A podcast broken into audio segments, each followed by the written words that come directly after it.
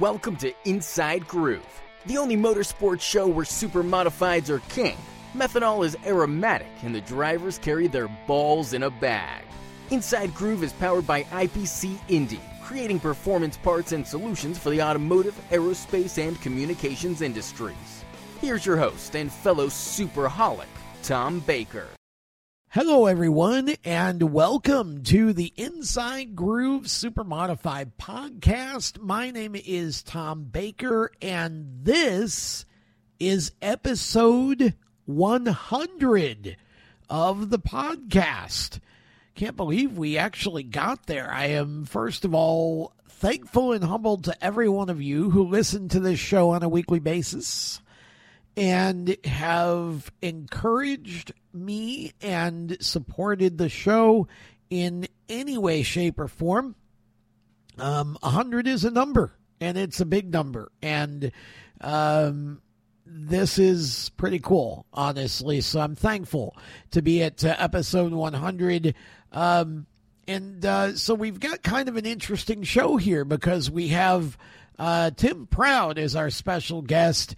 And uh, I just completed the interview with Tim before uh, I did this segment because that's how we roll with a lot of uh, the shows I do. We do we don't do the segments in order necessarily, and we don't record all of them as sort of one at you know the whole show at the same time. So um, I can tell you it is a really cool interview, uh, and I I remembered a couple things that I didn't know or would I, I guess I knew them, but uh, just had forgotten about them. So uh, Tim. Tim uh, Tim did a great job, and and uh, it was a really cool interview. So I'm excited to to present that to you on this show, and of course, um, um, Tim's son Camden will be on as well to uh, talk about uh, what happened over the weekend at Oswego, and um, really excited about all of that. Um, disappointed um, to see so much equipment broken. Um, it's been kind of a tough start at the Big O this year, tough uh, first couple weeks as far as damage goes. Um, but uh, I think there's a lot to be excited about too. So looking forward to talking about that. And here's the other thing we're going to do. Um, I had said that once we got to show 99, that that was going to be it for what's in the number because then we go into triple digits. And of course, there are no triple digits at Oswego. We've had um, a few cars over the years. I think there was a Bingo 151 um, along with a Bingo 5. I don't know if it was at the same time, and I don't even know if they were the same car or car owner way back in those days. Um, but we I remember uh, Donnie Croft had a 231 modified. It was a Gremlin, I think. It was a cool looking car, and I, I always thought that was neat. Um, and uh, Jimmy Winks uh, brought a modified out a while back with 221 on it in the 70s as well. 221 was was his dirt number. Um, and but he, you know, again, the track always made Donnie and Jimmy you know, you covered up one of the numbers, so it was either the 31 for Donnie or the 23 or whatever. Um, and Jimmy always uh, ran his 22. In fact, when he when he brought his when he bought the what car? It was the 71. It was the Austin Brothers car that he bought, um, which you know I, I would love to have somebody confirm this for me. If if anybody that that's in our audience knows the fact here, um, then I'd love to know if this is true. But I I always wondered why he decided to buy that car. You know, and of course, again, in the '70s, I'm a kid, so you know you don't know, uh, and you're not in the pits and talking to the guys and all that.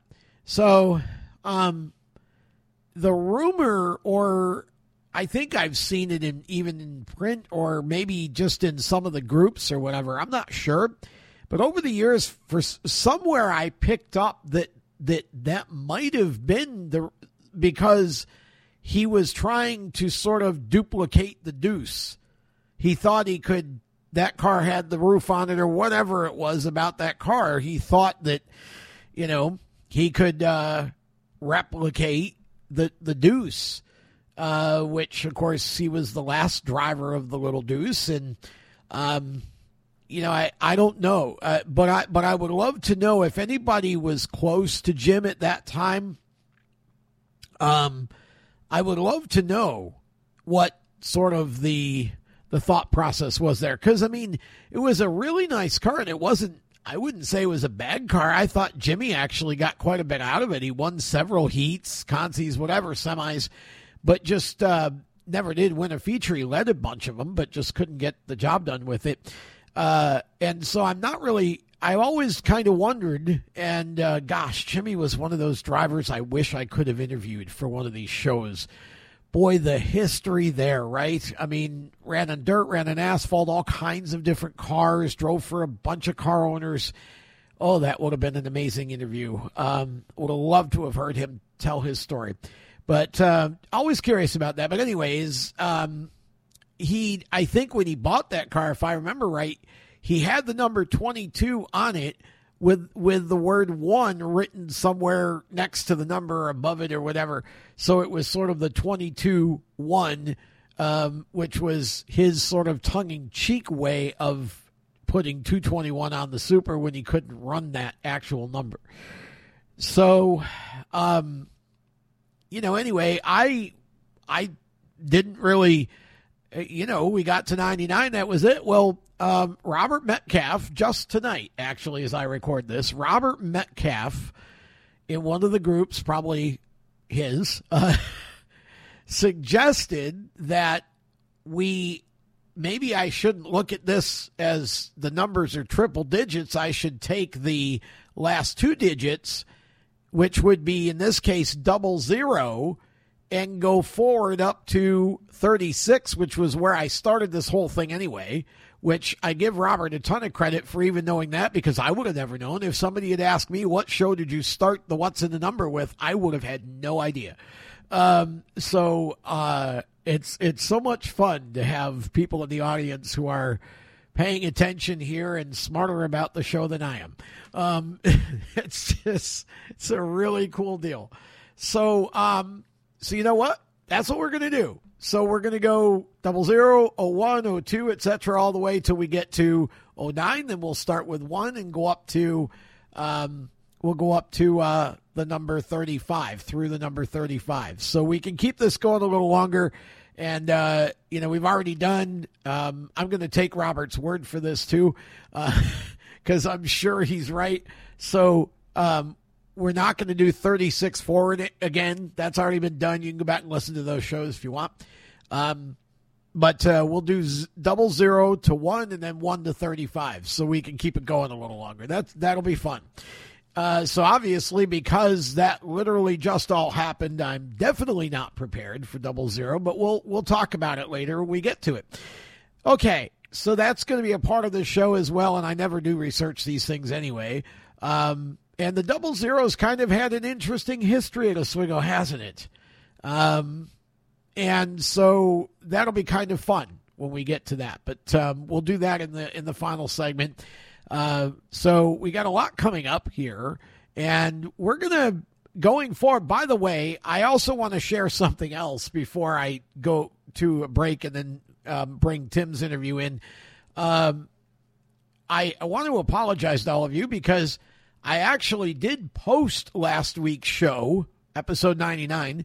I posted it. And so, had all of you gone to steeringwheelnation.com, you would have seen it when it was supposed to be shared. You could have listened to it. But um, for whatever reason, I think, I I'm sure I got distracted by something. And it totally, I mean, I put it up where it's supposed to be on the host server and then just never shared it to social. So I apologize for that. It is out now. Shared it earlier today, so go listen to episode 99. If you haven't already, it is uh, shared in the groups and on Twitter and all that. But uh, I I don't know what happened, but just know going forward that as soon as I post the show, it auto populates to the homepage of steeringwheelnation.com and to the show page on there. um, because I'm both connected directly to transistors, so it auto populates. So I do want to try to get you guys used to, get all of you used to knowing that it's that's the home base for all of my stuff is steeringwheelnation.com. That's why we built it. Um, also, if you if you do want to share the show, um, once it's put on social, just share it from the show's Facebook page, Inside Groove Facebook page. We're going to keep that going, and um, we're also working on still, and hopefully this week it'll be done.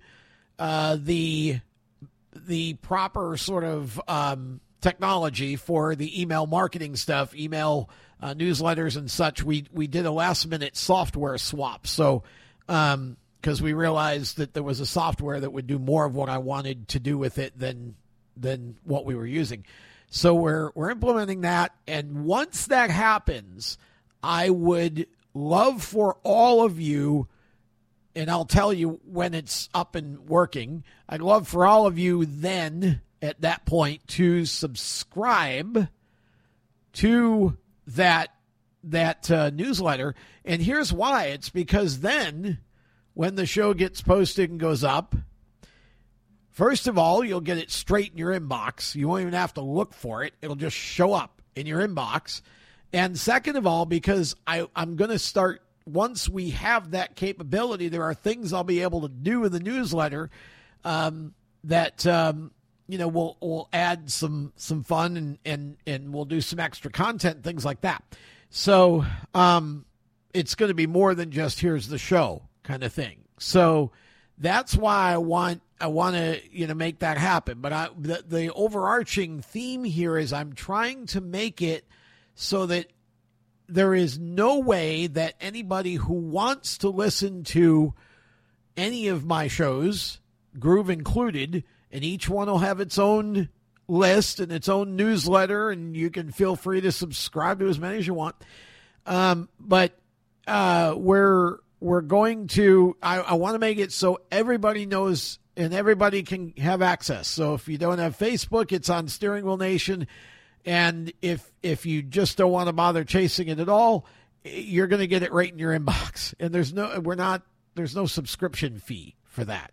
Um, it's just a way of trying to get everybody in one place where I can, if we want to send an article out or do a last minute interview, um, we're going to do some some stuff that you know obviously won't be part of the show as we go forward. So that's really what I'm what I'm trying to do here is is create as many tools as possible and as much technology as possible so we can have more fun and just um, enjoy supers of all varieties since we have several of them now right? So uh, anyway that's that should hopefully clear all of that up for you. But again know that steeringwheelnation.com is always home base for everything that i produce. All of the shows all of the articles I write. Um, and of course, we do have magazine coming. First issue will print in August, and we will um, try to have some super modified content in every issue. That is going to be, I'll talk more in detail about what we're doing with that as we go forward because it's changed a little bit, but not much. We're, we're, we've actually, um, we were going to do it quarterly.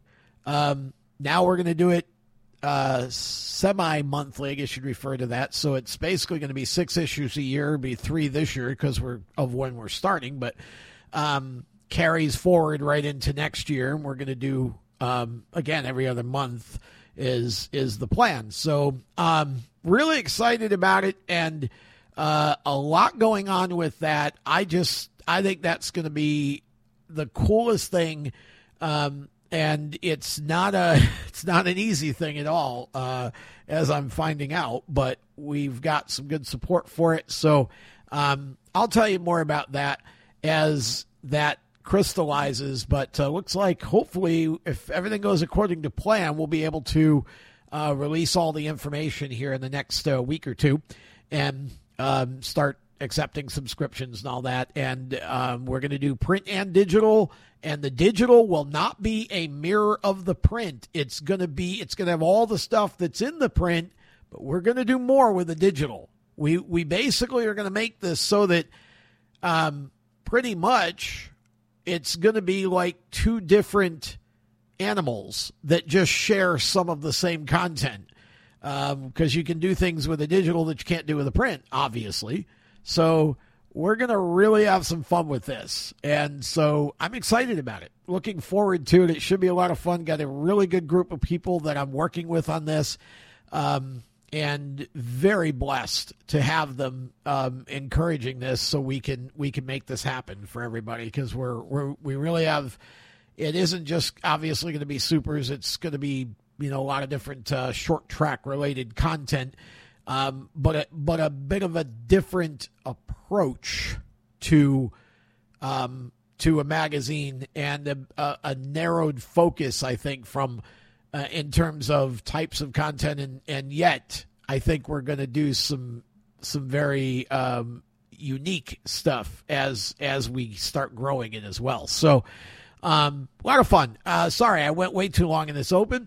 We're going to take uh, a short break. When we come back, we'll have Tim Proud, and you'll get to hear from him. And uh, that was a lot of fun to do. So I hope you enjoy it. And again, thanks to all of you. Um, we'll talk about uh, the sponsors here in a bit as well. You're going to hear from one of them right now. Back with more of the groove after this. Okay, folks, I want to tell you about one of our sponsors here on Inside Groove, Indy Performance Composites. They're a premier composite design and manufacturing company creating performance parts and solutions for the automotive, aerospace, and communications industries. Jeff West and his team are amazing. They do all kinds of work in the motorsports industry from dirt tracks to NASCAR to IndyCar, super modifieds. It doesn't matter. If you've got something that you need designed or fabricated, let them help you transform your idea, your vision, and your budget into a workable high performance solution. They have all kinds of services from 3D printing to finishing services, end to end composite solutions is what they are. Check them out, ipcindy.com or indyperformancecompositesinc.com and tell them that the folks from Inside Groove sent you. Welcome back to The Groove, episode 100. We're celebrating it in part with a gentleman that I have known since high school, and um, I am realizing these days that's a really long time. Uh, Tim Proud is with us on this show, and we've certainly had Camden on enough now that uh, Dad ought to get some of the spotlight. So, uh, and I'm excited to talk to Tim because Sir, you have just come out of, I don't, I don't want to say retirement. I don't know that you ever said you were retired. You may have, but um, we all know that uh, times change and, uh, you know, sometimes folks decide they just want to get back in the saddle again. So you have. And um, raced at Evans Mills, top five run from the back. Nice run there. And then um, at Oswego uh, just over the weekend here, and unfortunately, you were running well, but uh, unfortunately, an incident uh, um, with another car put you out of the race, and um, so you didn't get the finish that obviously you'd hoped for. Glad you're okay. Um, so I just thought it would be fun to kind of go back and start at the very beginning for you. What is your earliest? Memory, when did you get interested in racing? It seems like this is kind of a generational thing for you as well, um, but um, maybe not as direct as some others. Where okay, my dad drove or my dad owned a car. What what got you excited about racing in Oswego when you were a kid? And how old were you when you started going? Uh, geez, I was I was really young when we when we first started going. I, as long as I can remember, uh, my parents were taking me to the track, and okay. and we were there every single week. We we barely ever missed any weeks, and uh, we were huge Eddie Bellinger fans. And my parents are very good friends with the Bellingers, yeah. and uh, we just we just grew up rooting for Eddie, and um, you know it just kind of got me interested, and and finally uh, when the uh, limiteds came out back in '92 that sparked some interest. And um, in in '94, my wife uh, Debbie bought me my first car to get started, and, and and we got our feet wet with it. Now that's not a story that you hear very often in the sport that your wife bought your first race car. That's yeah, I, I'm glad you kept her around because, boy, that's how you know you got to keep her is when she goes out and actually buys you the race car. She did, and uh, you know we had we had just wanted. She knew I wanted to try it, and uh, and she made it happen. And she's you know been my biggest supporter ever since. Really, uh, never really given me a hard time about it. Uh, we spend countless hours um, throughout my own career, and then everything we did with the kids uh, growing up with quarter midgets and everything, and then right uh, to helping my brother, and and uh, and then uh, me kind of getting back in it and dabbling a little bit here just to have a little fun. So, uh, but she's always been my biggest supporter forever. See, now this suddenly gives me some uh, greater understanding of why uh, you don't seem to mind her and Cam running around the country uh, watching all those Rick Springfield concerts. See, this that's kind of her thing. You you you sort of feel at this point that you know, gosh, I have to because she bought me my first race car. Yeah, well, you know, uh, I did the Rick Springfield thing with her for a long time, but uh, oh, you did? kind of got into it with her, and I'm all good with that. I didn't know, know that. Okay, that's kind of their thing. Although we are going, uh, uh, myself, Deb, Camden, and his girlfriend are going on the 24th of June to a Rick Springfield yeah, concert, see? so that should be interesting. But uh, that'll be my first one in a while. So, uh, but uh, that's that's kind of like her and Cam's thing to do, and they, they go have a great time with that. Uh, it's, it's a really good bonding thing for them. So, so, you came out of retirement to drive race cars this year, and now you're coming out of retirement as a Rick Springfield fanboy. I guess so. Just, yeah, this will be a one-off yeah, for oh, this okay. uh, for this year. So, uh, uh, that's uh, great. My daughter and I, we we we're kind of into some other stuff. So, uh, you know, it's just uh, the, those Cam and uh, Deb are a little more crazy about that than uh, than Cassidy and I are. So I that's it, for yeah. sure. okay, so back to the racing. So you started in the in the limiteds, uh, which are SBS cars now. If you're a younger member of our audience, um, you started back in the limiteds. What I mean, what were your expectations when you started? Because I mean, obviously you didn't have the benefit that Camden had, for example, of running quarter midgets, then you know whatever in between or whatever. You, I mean, here it is. It's a big boy race car. It's the fast five eighths of a mile. Um, have fun. Yeah, we yeah that's basically we basically came out of the stands and and started racing. Yeah. So uh, I had a I had a real eye opening uh, for sure when we got into it because because I didn't really know what you know what adjustments did what. Right. I didn't really know anything about race cars at that time. So uh, it took us a long time. And at that time, there was there was 30, 40 cars a week. So yeah. uh, it, it, took forever for me to just to make my first feature event and qualify. And then um, we were never a big buck team, uh, kind of like we are right now. We just we've got a like right now. I feel fortunate. We've got some some great people behind us right now. Yes. and uh and you know so we've we've been lucky to be put in a good situation with the super modified but uh you know we were we were running around on old tires and and uh just scraping to get by to just kind of go live my dream. And uh you know when we wrecked we we we parked. Um you know we just didn't have the money to to bring it back all the time. So i never really had the luxury to to, to run a full season because uh, we always ran into whether it be motor troubles or yeah. Uh, I don't know if you remember back in the day. I mean, there was like parking lot wrecks every oh, week yes. um, way back then. So uh, you know, we we ended up with a lot of damage and uh, a lot of times, and um, you know, some of it of my own doing, and some of it just getting caught up in things. So uh, you know, through learning. So. Um, but uh, but we had a lot of fun, made a lot of good friends, and uh, and in memories you'll remember forever. So who was helping you when you started as far as crew? Because again as you say you weren't an experienced mechanic in in the race car sense. Um so no it was uh you know uh when i first started it was like uh my buddy jeff code who you know jeff. Yeah. I'm, I'm sure you remember jeff. He I helped do, me. actually. my brother chris helped me. Okay. Um you know, just uh, Chris Brancato back in the day helped me. And, oh, okay. Uh, you know, just some people that, um, you know, we just kind of just got into it and, and just kind of went out and, and, and did it. And uh, none of us knew anything about it, but we had a good time anyway.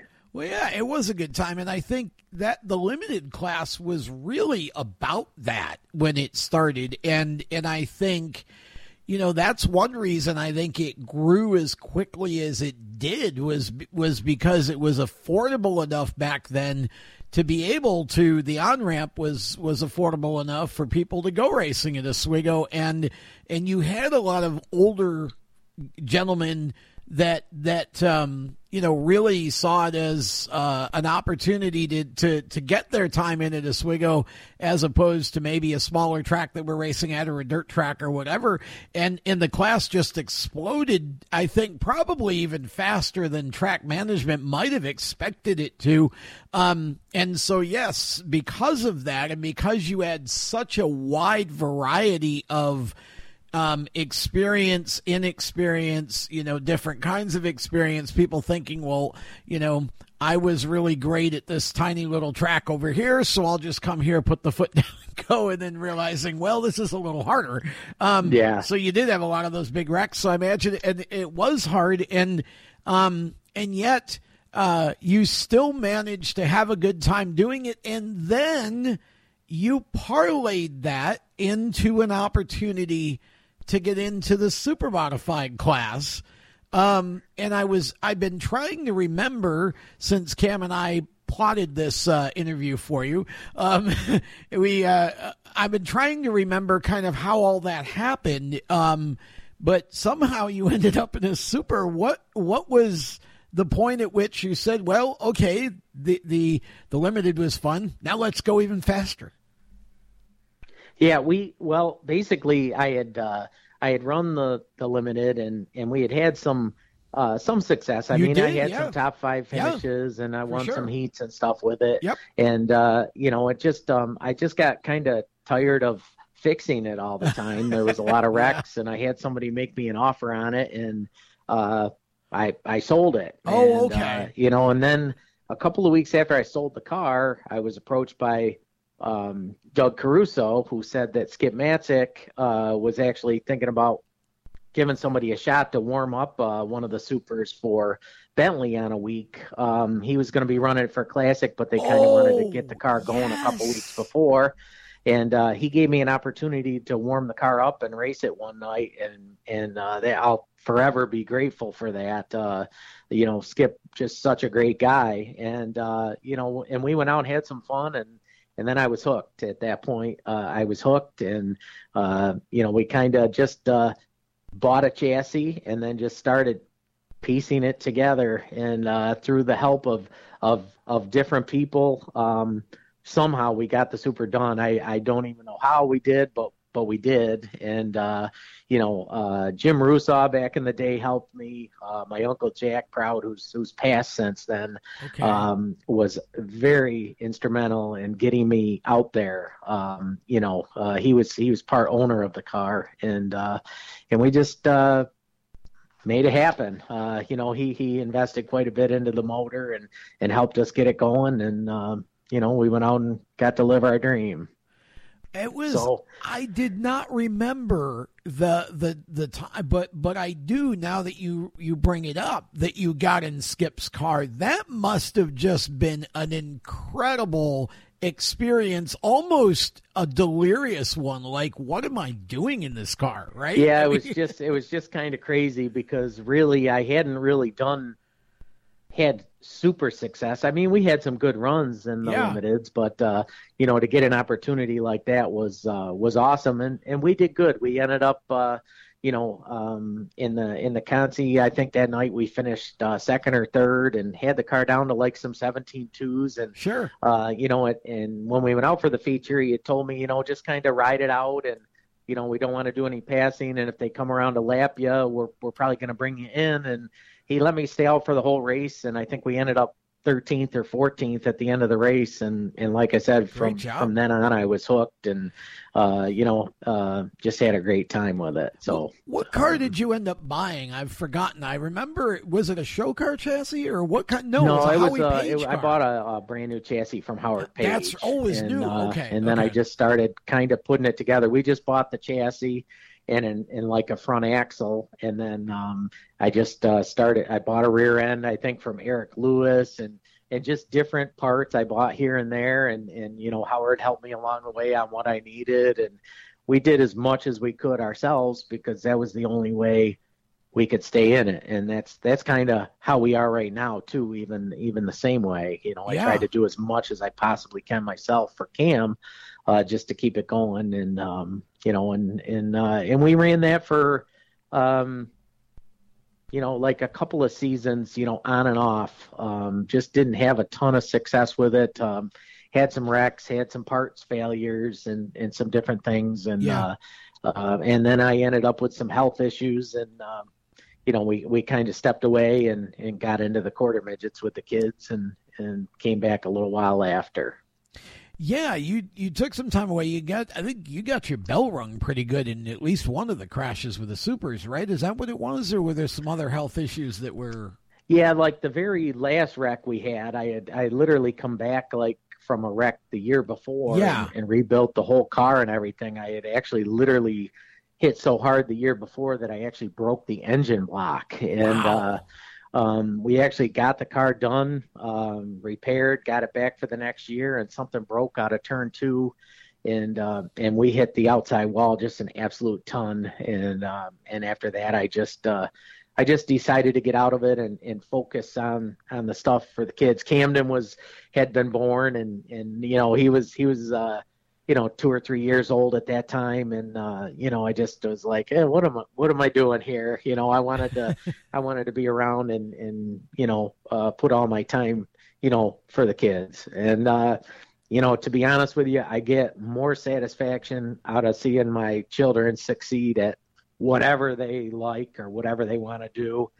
It does way more for me than you know than anything I've ever done for myself. So it, it means just way more. So the irony of that is that I think Camden actually gets more excited in some ways seeing you race and being able to help you to race now than he does driving himself, which is really yeah, cool I, to watch. I, I, agree with you. I think that means everything to Camden. And yeah. when, when we got rid of, he really owned the other super. Um, and when we got, uh, when we got rid of that, he decided to invest in the motor for this other car just so we could, uh, you know, he wanted to see me get it back out there and do, you know, do a couple races and have yeah. some fun because it, it, does mean a lot to him. Because uh, he knows I gave things up for, you know, for those guys. And, yeah you know, different things like that. So it, it does mean a lot to him to see me out there, and uh, um, you know, and I'm having fun. I mean, when I go out and do it, I'm I'm having a good time, and we're still pretty fast and uh, you know, and and I know how much it means to them, and and uh, you know, and my daughter just I saw some videos of her cheering and you know cheering me on last night, and that's that's pretty cool. So because oh, yeah. Cass never really got to see me race at all up until I ran these few shows, so uh, that's that's pretty cool to see that. Now, how uh, how bad was the car from the weekend? Because um, I mean, you've got you. I know that the plan at least was for you to finish out um, uh, Danny's uh, series there and run maybe once or twice more at Oswego as well. Um, what what how's that looking after uh, the weekend? Well, you know, I I don't know. I mean, our this this car here is just something to to have some fun and and you know see me enjoy when when we're not focusing on the super. And yeah. the super just needs to be our focus and and camden's my focus. And this is just something a little extra. Sure. Um the cars it's not terrible it's not wrecked terrible but uh um you know it just it was just unfortunate it's just one of those racing deals where uh, you know I I was going under a car into turn 3 and the car didn't see me and you know, by the time I realized he didn't see me, you know, he was coming down the track and, and we touched and, and, and the car just spun instantly. And, uh, you know, I feel bad. Other cars got tangled up in there, but, you know, it's just, uh, it, you know, it's racing, but yeah. uh, you know, I kind of our car isn't that bad. I just um, I, I it got hit in the left front wheel, and it kind of uh, wrenched the the steering wheel out of my hand, and uh, you know, so I got a pretty sore arm today. But hmm. um, you know, uh, for as little damage as we have, I, I don't think I've ever hurt my arm so bad in any racing deal. But um, you know, and, and the car is very minimal damage, but some some other guys got torn up, and you know, when it went around, I did my best to kind of that's why I was holding the wheel. I was I was going backwards, and I was like, "Geez, to, am I going to stay down?" I saw everybody coming at me, and you know they're they're they're trying to split you, and, and yeah. you're just not sure if you should hold Yikes. the brake or try to roll yeah. up out of the groove a little bit. And I, I just did the best I could to keep anybody out of it. And unfortunately, a couple more cars got tangled up in it. And, and, uh, you know, it's, it, it's just racing. It's nobody, you know what I mean? I, I felt like I was in there and, uh,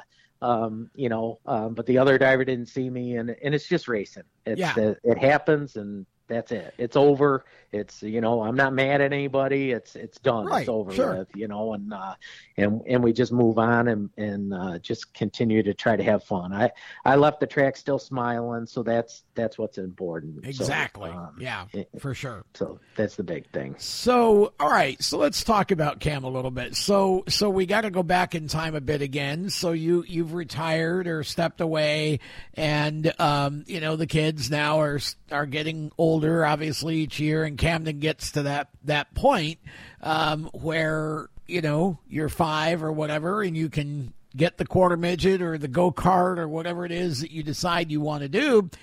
Whose idea was it? Was it your idea? Was it his idea? Um, or was it your wife's idea? Because she seems to like buying race cars, right?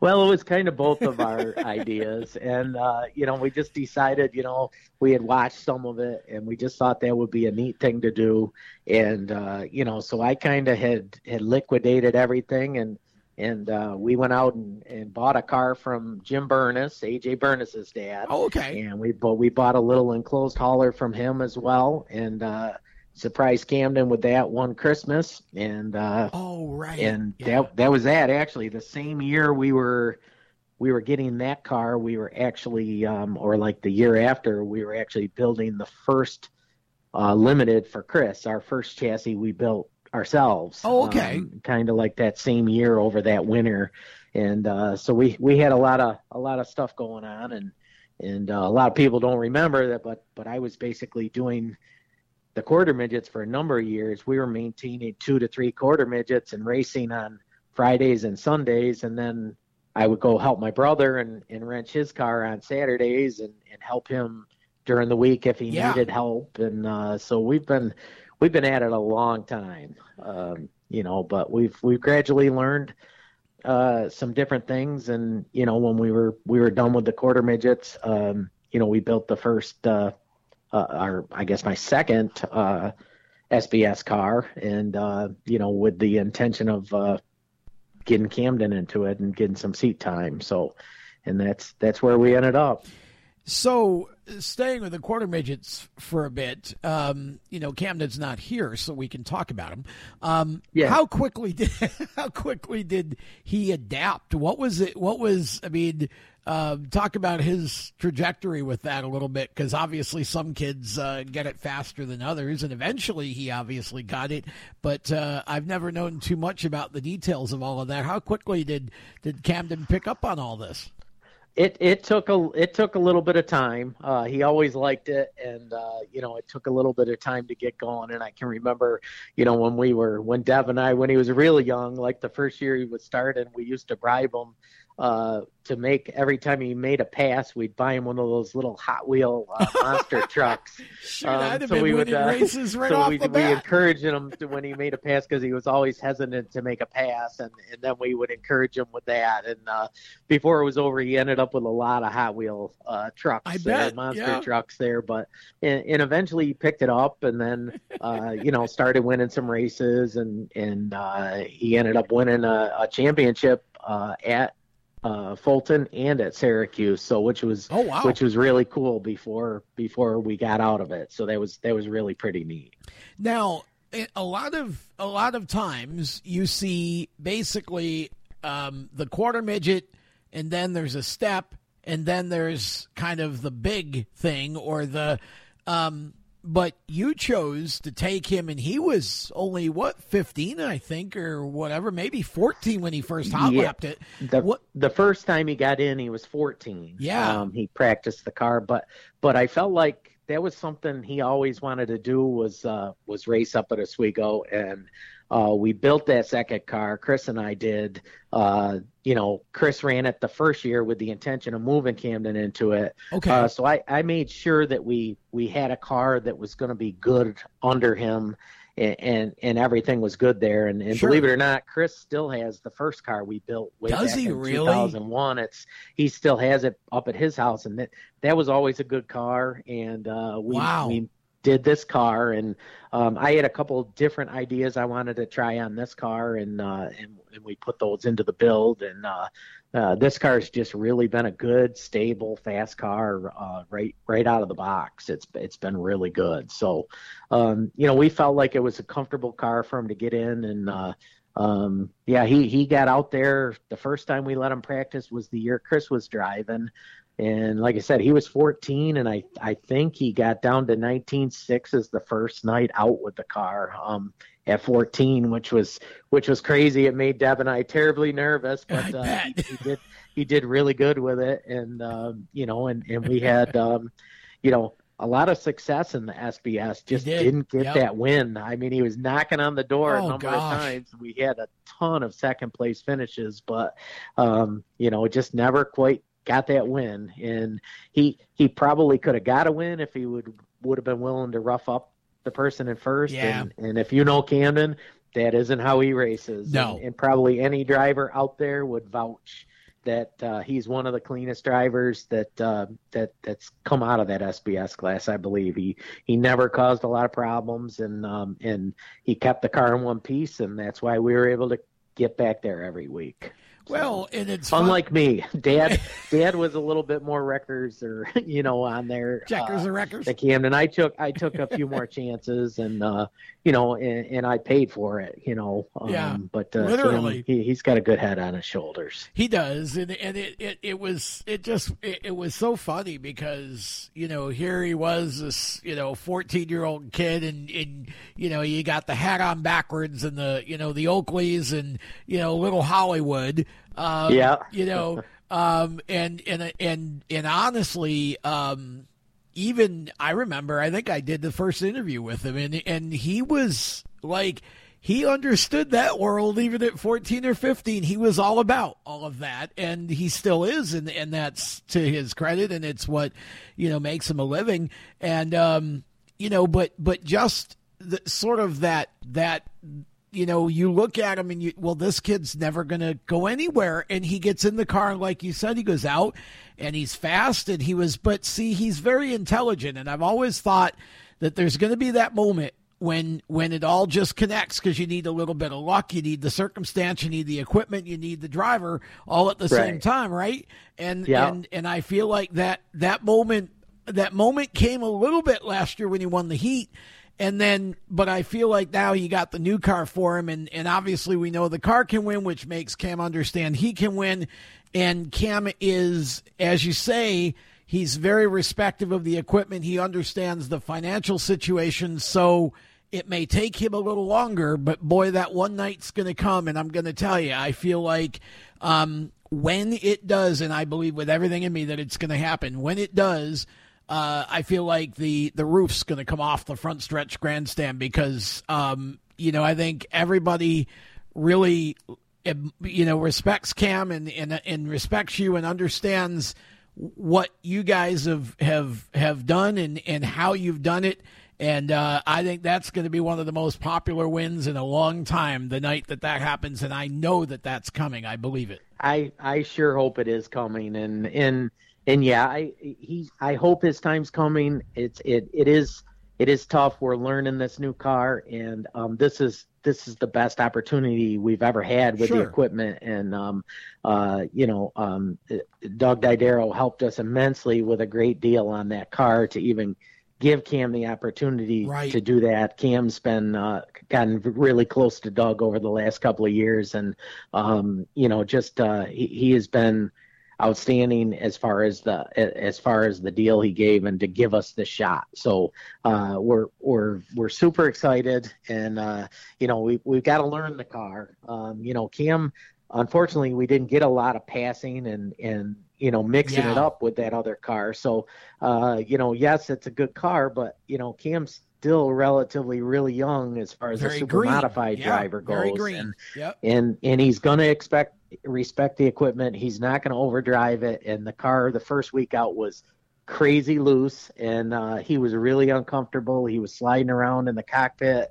Uh, which I can't believe because in the garage we thought he was totally tight in there, and uh, and we kept tightening the car up all night, all night, and then about 30 laps through the feature, you could see him getting more comfortable, um, but uh, but we ended up breaking a Watts link. Uh, he actually finished the race with a broken Watts That's link, and uh, and we had a uh, an oil pump issue as well, which I'm, I'm oh, actually wow. still waiting on parts for that I'm hopefully going to have to get this back for this week. So, um, but uh, you know I you know he's he's going to take he's not going to overdrive. He's going to take what it what it'll give him and he's going to learn and he's going to he's going to be respectful of other drivers. And i think that other drivers don't have a problem running around him because they know that. They know that he's not going to cause issues. And and that's probably the thing i'm most proud about camden about is that he has earned respect of Absolutely. other drivers out there. And and that's very important. So um you know we'll just take it week by week. And uh you know he's he's he's getting more he'll get more comfortable in it and we'll see what happens well, and that's the thing. I mean, it, it as you say, he hasn't. He's only been racing supers really for for about a year because he got a late start in what was it, nineteen, right? And then twenty, there was no racing. Um, Correct. And so yeah. then you come out last year and you finally have a full season. And um, we didn't even get. I mean, nineteen, we pretty much got a full season. 18 we ran the classic. Oh, okay. 19, was 18. we ran okay. the full okay. season and he got got the rookie. 20 was That's wa- right. a wash okay. and then uh and then last year uh we got wrecked up on the like the second week in June and um it took it. about 2 months Yeah. um to get Yeah. the car back. It w- it had about, you know, 6 6 7,000 dollars worth of damage and uh and in between uh my health issues, I had had some serious health issues Yeah. And uh, we we just I, I just didn't have like the energy or the stamina to even get it done. Um, and now now things are are getting a little bit better with me health wise, and uh, you know um, you know, but we last year was kind of like a write off. It just um, one problem after the other all year. Um, we, we couldn't couldn't gain on anything because there was something every week Yeah. uh, you know, going wrong. So, uh, you know, hopefully, hopefully that's that's all out of the way. And uh, we did have some issues last week, but um, you know, we we kind of lucked into that finish. You know what I mean? It was Hey, take it how you get it. Uh, realistically, we probably had a tenth or twelfth place car, Yeah. and and it was just attrition. Um, but somehow we ended up fourth with a car with a broken Watts link and, and an oil pump leak. Um, crazy. Um, but uh, you know, we'll take it. And he he got all he finished the race and got a lot of laps in and got to learn the car. So that's that's what's important. Oh, for sure. And and again, you know, you have those nights, and and uh, you know, you take you take all the good luck that you get because you certainly get enough of the bad luck, right? So you you Yeah, you it sure seems it. that way. You know, he he earned that by just being able to survive, and that's a, a lot of times that's what it is. Is is it's just you got to finish first in order to have a chance to finish first, and so Yep, exactly. you know- you're you're exactly right. And that was kind of the same thing that happened uh you know, last night in the SBS, you know, it wasn't just our caution. There was cautions Yeah. the whole race. And um, you know, uh, you know, some some guys got some really good finishes at the end last night. And uh, you know, so it was uh but there was there was a lot of attrition and a lot of wrecks there. So uh, Yeah, it's been. Uh, yeah. Feel like it's been a rocky start to the year all the way around there. Except I feel like the 350s have kind of been the lone exception. But um, you know, the supers and the and the uh, and the and the SBS class, there's just been a lot of uh, damage and. Uh, I don't know what it is. You know, it, it just um, just been tough, uh, and and you hate seeing that because um, you know with all of the issues we have with parts and shortages and supply chain, whatever, and you know it, um, this is really not the year when you would have hoped the season would have started that way, right? You would have hoped you get through a couple of good clean weeks so everybody gets some momentum and you know can build it into the summer. Yeah, and I think I think it'll clean up. There's there's a lot of uh, you know there's a lot of guys that are still trying to get their cars ready. You know, as far as supers wise. So I think you'll see the count go up in the super oh, yeah. field and uh, the SBS field. I mean, that's got an outstanding crop of young drivers. Oh, for sure. Um, yeah. That are that are coming up to learn, and and that's really important and uh, and that's that's a really fun class. And, it is. Uh, you know what Danny's done with this other series, that's really pretty cool, and uh, and and I'm having a good time with that. That's and, great. And we're looking to do pretty much all of those shows, and uh, you know uh, there there's a lot of interest, and uh, you know it's just going to take some you know some learning and and you and you're going to have some growing pains but yep. uh, there's a lot of good young families getting into it, and uh, you know I think it's going to thrive. Oh, I agree, hundred uh, percent.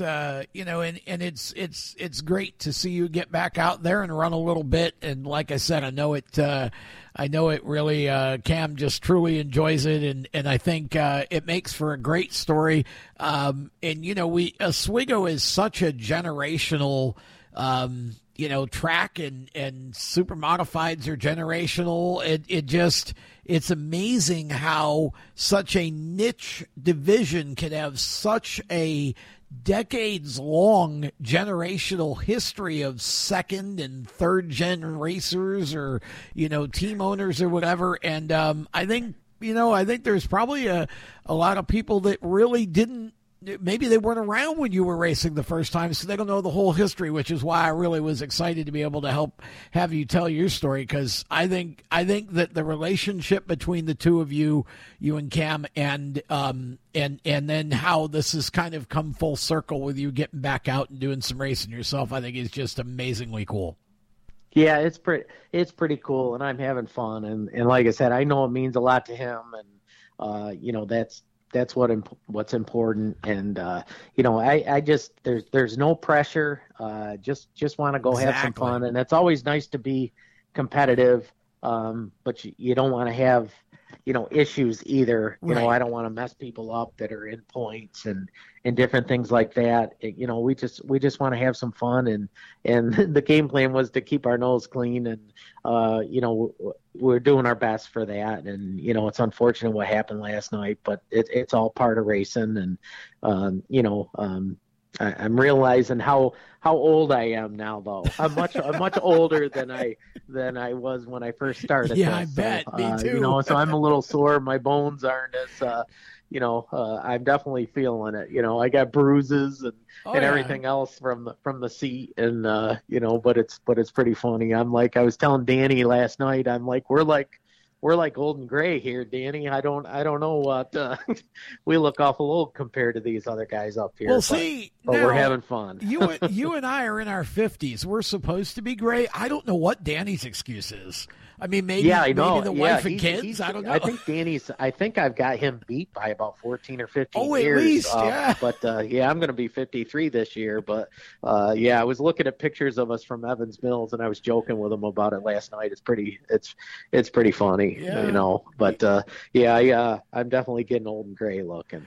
Well, you know, yeah, that's what I said. Well, you and I should be, but he's he's uh, like premature with all of that. I'm not really too sure why, but yeah, it's maybe it's it's you know maybe it's uh, all that race promoting he's doing because it can be stressful. Uh, I've done it, uh, but yeah. no, he's it's it's great to see him doing this series. Danny Danny has always had that ability to um, to promote and to put things together and to organize and do all the, the media stuff and all of that. And that's always been, you know, his forte. And uh, of course, you know, supreme talent on the track too. So the, it's it's it's fun for me to see him kind of now kind of have it all at the same time, being as competitive as he is in the SBS. And I can't wait to see uh, I know they've got a 350 in that group, and I can't wait to see him come out with that later in the year as well. So yeah, it's. Uh, oh yeah, I forgot all about that. Yeah, I forgot they even bought one of those. Yeah, so, they have. that'll that'll be pretty cool. It will be so, cool. So. He's quick in anything he gets in. So uh, yeah, you know, it's uh, um, you know, and he does, like you said, he does a good job promoting, uh, you know, whatever it is he's promoting, and uh, you know, this series that he's doing is pretty, pretty fun. So um, for sure, I, I, had a great time. I really love Evan running Evans Mills. That was really fun. I love that and, place. Uh, I, I, really like that track, and and I like Oswego, but uh, you know, and uh, you know, I told Cam I I was uh, the first time I went around and did the warm ups Friday night. I was like, I was like, man, I I'm tired already. We haven't even done we haven't even done anything yet, and I'm tired already. But uh, you know, once I got in the groove yesterday, I was I, I was all good with it. So um, you know, I thought I thought we had a heat race win yesterday, and uh, um, on the restart, I didn't clear out the carburetor, and the the car broke up and popped and sputtered like crazy. And uh, oh boy! But then Griffin had Griffin had pulled away from me by that point. It, it, it cleared out off of turn two on the first lap, but uh, we were already back to second at that point. Yeah. So, uh, you know, and Griffin knew exactly what happened to me after the after the race. We were kind of joking about it, but uh, the, the the old man forgot to clear out the carburetor, and uh, and I, I lost a heat race on it. So.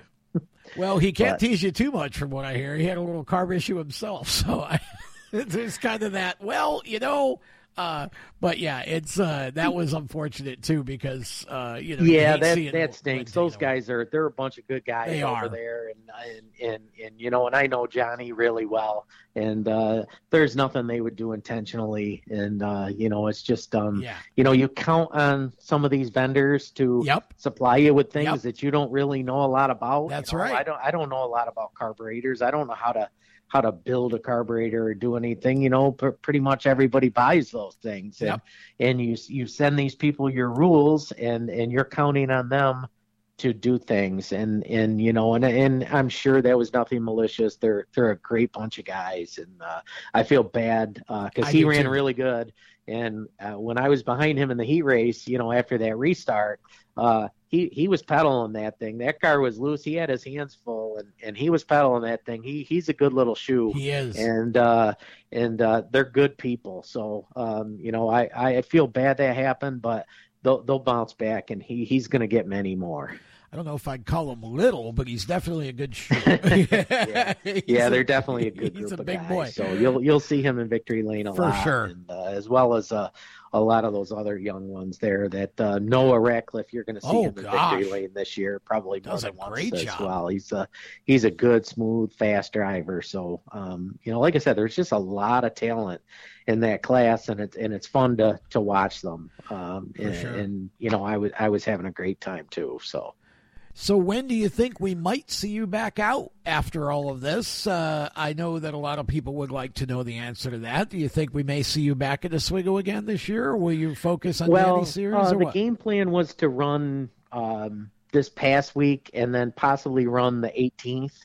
Okay. And then at that, after that, we would probably be out until um, Classic, um, I would say, um, and we were going to kind of focus on Danny's series after that. Okay. And uh, so, but right now with the car being wrecked, I don't know what's going to go on the the 18th. We'll we'll see what happens here, and uh, you know I've I've got to get the super ready for this week, and like I said, we're waiting on parts for that, and uh, you know we, we, that's just got to be our focus. Camden's our of focus, course. and right. and if we go back for the 18th, we do.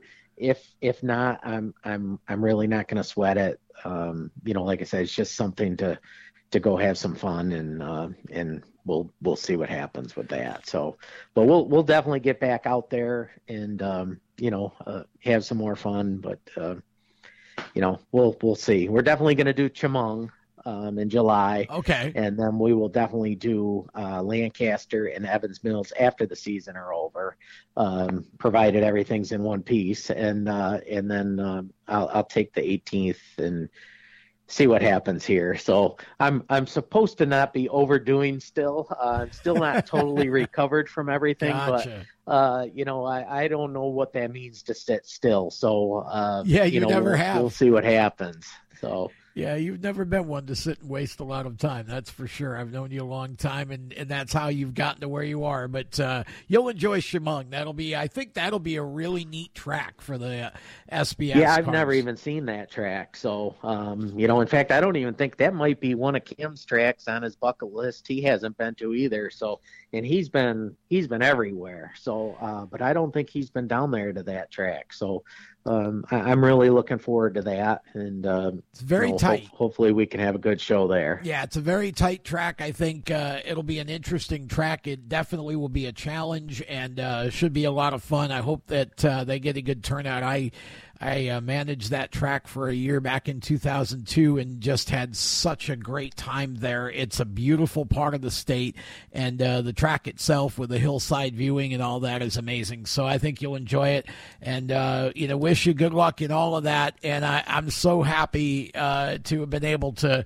spend a little time with you here, just to kind of walk through your career a little bit. And I know that you know, there's there's no prouder dad in the in, in, in the pit area than you with Cam um, from week to week, and I, I think it works the, the same way in reverse. There's no son prouder and more thankful for his father and, and all that uh, you've done for him than Cam. So um, just fun to watch the that dynamic there and, and to see Cam uh, having this opportunity. Cam really, I've I've said this from the start that that it's folks like you and Cam, people that can come out of their stand, come out of the stands and jump in and get a chance to to live their dream is what you know really kind of Oswego was built on before all of this kind of you know um, youth and let's get to NASCAR or Indy or wherever wherever it is. Um, and so you know I just think it's a I think it's a fun story and you're and, and you're all great people and it's it's just uh, it's great to see uh, Cam out there having a good time and doing his best. Yep, and, and I appreciate it. I appreciate the compliments and, and everything you do for the sport. And, and yeah, this was this was fun, and hopefully we get to chat some more. Maybe oh, for we'll, sure. Uh, we'll get some success this year and uh, maybe get to chat about that too. Well, yeah, uh, get both of you to Victory Lane, and uh, we'll definitely do a show with both of you together, and that will be way too much fun. So that would be cool. Let's get him to victory lane. I'm I'm all good. I just want to have some fun, but I, would like to get him there. And uh, and like I said, it's uh, it's it's all about uh, it's all about him, and and that's that's what I get the enjoyment out of is seeing my children succeed at whatever they do, and and that's that's what's cool. So um and uh, we're a small team and have a lot of fun, and uh, you know it's uh just just enjoy being there. Absolutely. Well, you you guys have uh, done a great job with what you have, and uh, looking forward to seeing what happens as the season continues for both of you. Thanks for taking the time to chat with us on the Groove, Tim, and best of luck to you and him uh, during the rest of the season. Yeah, thanks very much, Tom. I appreciate it. That is Tim Proud, and we are going to step aside. When we come back, we'll have more of the Groove right after this. Hey. Here's a little fish tale for you. It's about a place named Skip's Fish Fry. Skip's Fish Fry is located at 42 West 2nd Street in Oswego. They're open Tuesday through Saturday, 11 to 7. So don't call them on Sunday or Monday. They're gone fishing. They are open Tuesday through Saturday, 11 to 7. They serve a variety of great fish, burgers, Hofmann hot dogs, conies, lobster, soup, salad. They even have cheesecake if you feel like some delicious dessert. I love their haddock pieces. That's one of my favorites. Uh, and they just have great food. It is the best fish in the port city. I'm not just saying that because they're a sponsor of the show. It is one of the first places that I go to eat every time I'm in town.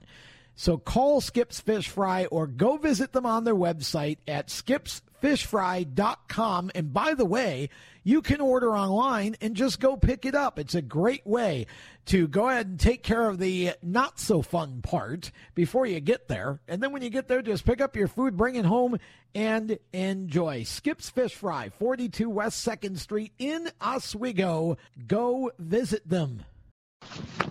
Welcome back to the Inside Groove podcast, episode 100. And I think this is a first. I do not think um, Well, no, it's a second because I made the first um, a month or so ago. This is the second time we have heard from a father and son on the same show.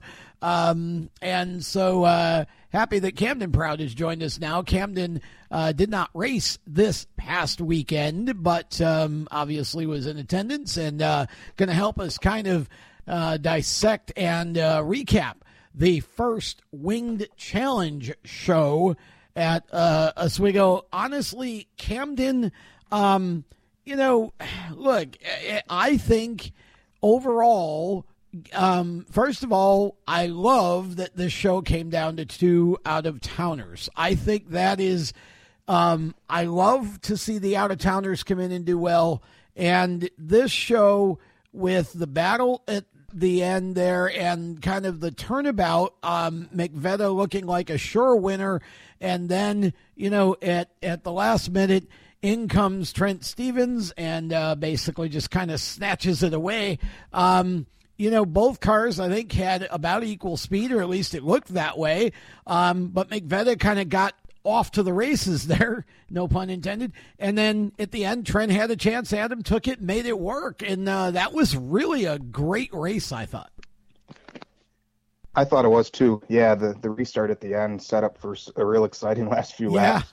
Um, and pretty cool to see in all, I guess Midwest top three. Kyle Edwards comes all the That's way right, from, yeah. from Tennessee, so yeah, the guys that towed the longest were were certainly rewarded and uh, swept the podium for for the first of three shows. But you know, we actually lost a couple, quite a few cars actually, just in the last week with motor problems, parts not coming in, and yeah, if that first race is any indication of what the next two are going to be like, it's it's going to be really exciting to see how all this pans out over the next couple of months. Well, I agree, and that's why I mean, shoot, you you were hoping for thirty cars, but when you think about the fact that um, you had at least two or three of the Oswego cars that would have run that ended up either with damage or um, in in the case of uh, uh, Dave Shullick Jr. I guess they only had one motor and couldn't swap it over or whatever in time. So, um, you know, the, the, I think I think 30 is definitely achievable, but more importantly. This was a really competitive day. It was great to see Michael Barnes there in the 11. Um, and uh, neat to see Johnny Benson in action at Oswego. I don't know how many times Johnny has actually raced at Oswego. I know it can't be too many, um, but uh, always neat to see him in the field in the Lichty car. I mean, you know, you figure there's there's there's at least six or seven cars. Um, so I think I think 30 is achievable. I think you know to to get into the high 20s for the next show as long as everybody stays healthy and we don't have any more um, disasters. Um, you figure that you know Jeff Abel probably would run. Um, you know, it's it like you said, it's just been tough on um, parts and motors and um, you know all of that in the first couple of weeks of Oswego, let alone the other shows. It has, right? Exactly. And and you mentioned Abel and and Danzer was another one waiting on a motor yeah, that, that's that right. just blew up. Tyler Thompson, same thing. Lane Racing is waiting on a second motor.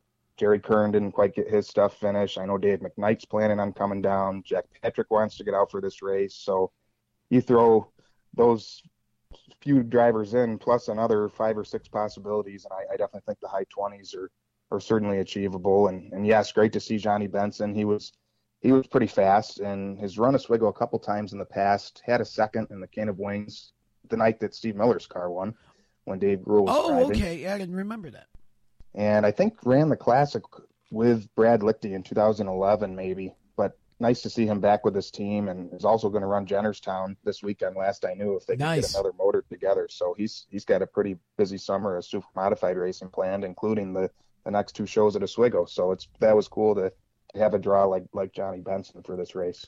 For sure. Um, you know, it's great to see Trent get the win. Uh, McVeigh, Kyle Edwards. Uh, I think Mike Barnes was fourth, right? And then uh, and then yeah. Lichty ended up fifth, if I remember right. Um, you know, it was interesting because Danny Connors actually hot lapped the 41 car. Um, and my goodness, I mean, he was he wasn't all that far away from a you know, away from a record. Um, you know, he he. Uh, I was hoping we might see him in it, but uh, Russ was. I guess that that was because Russ just couldn't be there, and then they ended up finishing uh, one ahead of the other. Danny beat out Russ for sixth place, and Russ got seventh. That was kind of interesting.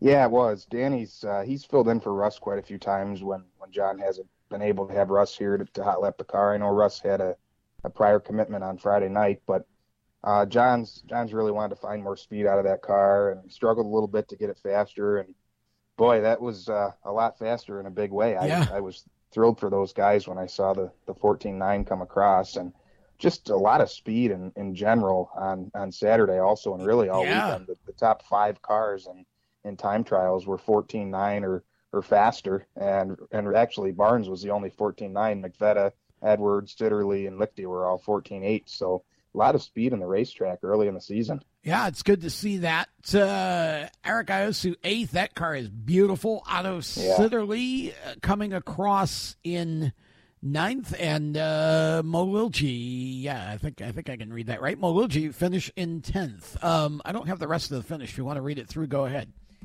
Sure. Eleventh, twenty-five. Dan Bowes. Twelfth, seventy-eight. Mark Sammut. Thirteenth, ninety-seven. Anthony Nocella.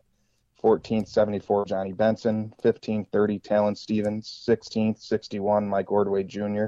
17th to 55, Rich Reed. 18th, 88, AJ Lasecki. 19th, 15, Michael Muldoon. 20th, 0, Tim Snyder. 21st, 83, Lou LeVea Jr. 22nd, 8, John Lasecki. And 23rd, the double zero, Joe Gosek.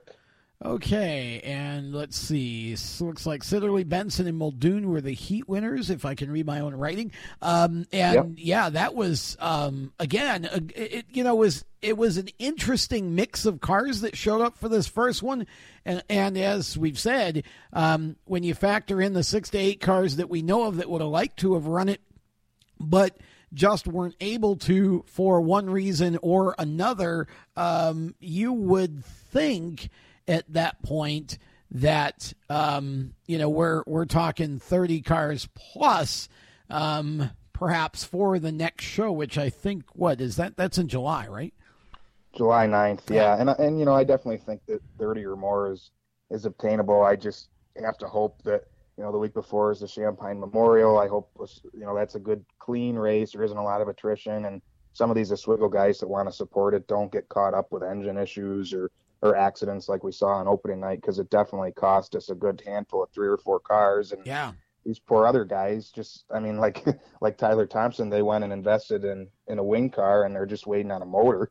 So it's yeah it, it just is one of those deals right now with what, what we're all dealing with in in this country where we're waiting on parts and everything's so expensive and, and taking so long to, to be able to get off the production line you know and hopefully hopefully that starts to work itself out a little better as, as the year goes on but i don't really know yeah it's uh it ain't looking good for the home team that's for sure but no. um you know hopefully uh we can we can uh, get some more people out of the out of the shop and uh, onto the track here. Uh, but congratulations to John Nicotra and his entire team because, as far as I'm concerned, that was a tremendous first effort. I think it shows the potential for what uh, that can be. Um, and now, what I couldn't really get a good handle on was how was the grandstand? Did we have a good crowd Saturday night? Honestly, yeah. Uh, I thought it was the best crowd, and I, I, guess you can't really call it a regular race, but outside of Classic, the best crowd I've seen in a few years. The, Good. The parking lot was was really full, and good. I, I think that all their hard work was was honestly pretty well received. I know that John wanted to see 24 cars pull in the pit area, but man, overall the the sponsor support for this and the partners they brought on, and the the quality of the field, the drivers, the cars. Um, I saw somebody put on Twitter this this really neat geographical map of where all the teams came from, and that was actually pretty oh, amazing really? to look at where where all the drivers had, had, traveled from to compete in this event, and it's it's it's a really cool thing, and I hope it's something that can continue here over the course of the next few seasons and, and well beyond that. Yeah, it's it's it's interesting. I think we all have, uh, you know, there's been ongoing discussions for a long time about you know, um, how do we sort of get everybody on the same page? And and is that is that possible? Is that necessary? Um, you know, where where does big block super modified racing go in the future? What's the long term strategy? And um, you know, I mean, I don't want to start a a ruckus here, but I, you know, I, I think we can learn something here. Uh, and again, it's one race. Let's see what the other two produce. Right. But um, it, you know, you, I've always been a big believer that y- you know you believe what you see, and so you know, let's see where the next two races go, and then you know we can have some discussion. But um, you know, certainly um, a great group of cars and drivers, and um, I thought it was a great race. Honestly, I really did. So, congratulations to uh, Trent Stevens. We'll see if we can uh, get Trent on uh, one of the next up and coming shows here and uh, talk to him about that, and uh, Mike McVetta as well, because um, both of those guys, I feel like there were almost two winners. Um, you know, it's it was almost it was really sad to see Mike get beat at the end, but uh, certainly a great win for Trent, and um, you know the kind of a finish that you would have hoped for, right? Uh, good race to the end. So.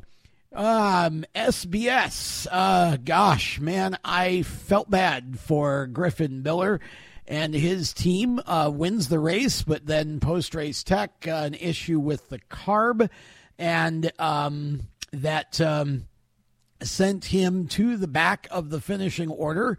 And um, ha- uh, happy birthday, Merry Christmas, Danny K. Um, gets his second win in a row, and um, you know, again, you can't take anything away from from Danny because you gotta you gotta be in it to win it, and um, you know, unfortunately, uh, you know, Griffin had an issue, and so Danny gets the win.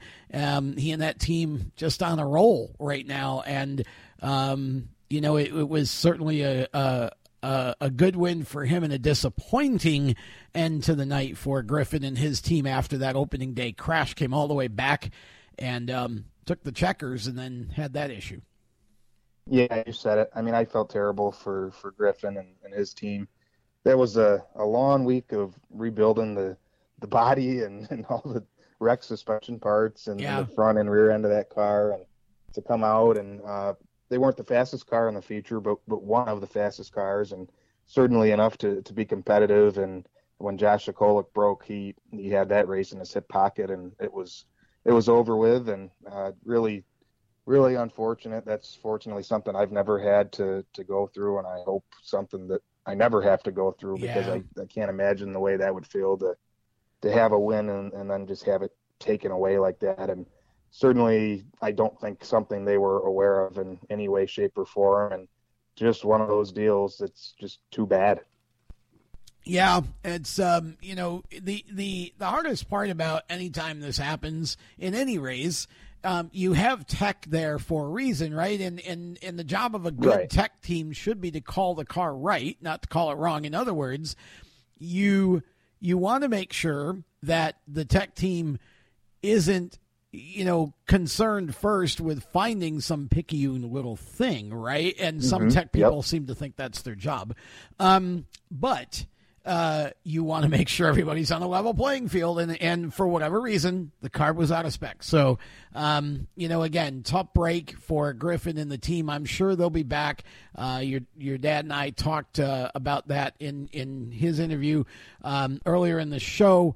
Uh, about you know that that young man's gonna he's got a lot of wins coming if he keeps running like that um, and um, but again Danny taking advantage of that and I, you know, I watched the race and, and I mean, it was just a mess. Uh, you know, again, a lot of a lot of uh, cautions, a lot of contact, a lot of uh, bent sheet metal. Um, now, again, uh, you know, every blessing has a curse, and and if you want to look at it, uh, every curse has some sort of a blessing, and and this one was that when you look at the top five at at the end. Um, you know, Danny ended up being the winner. And then you've got Derek Hilton finishing second. And I think he's only been racing like two or three years. And then you had John Carson, who's been racing for like two weeks, and Greg Richardson, um, third and fourth, and Mark Denny Jr. Um, finished in fifth. And I can't remember if Denny. I was trying to remember in my notes if Denny was a second year driver. It seemed to me like he's been there longer than that, but maybe not. But I mean, you just look at that, and it was like wow, um, you know. So again, um, tough for a lot of the guys that you would think would be in the top five at the end, but an opportunity for some of these rookies and and you know drivers that don't normally finish in the top five to get a little bit of the spotlight and um, and for some of them a real confidence boost going forward.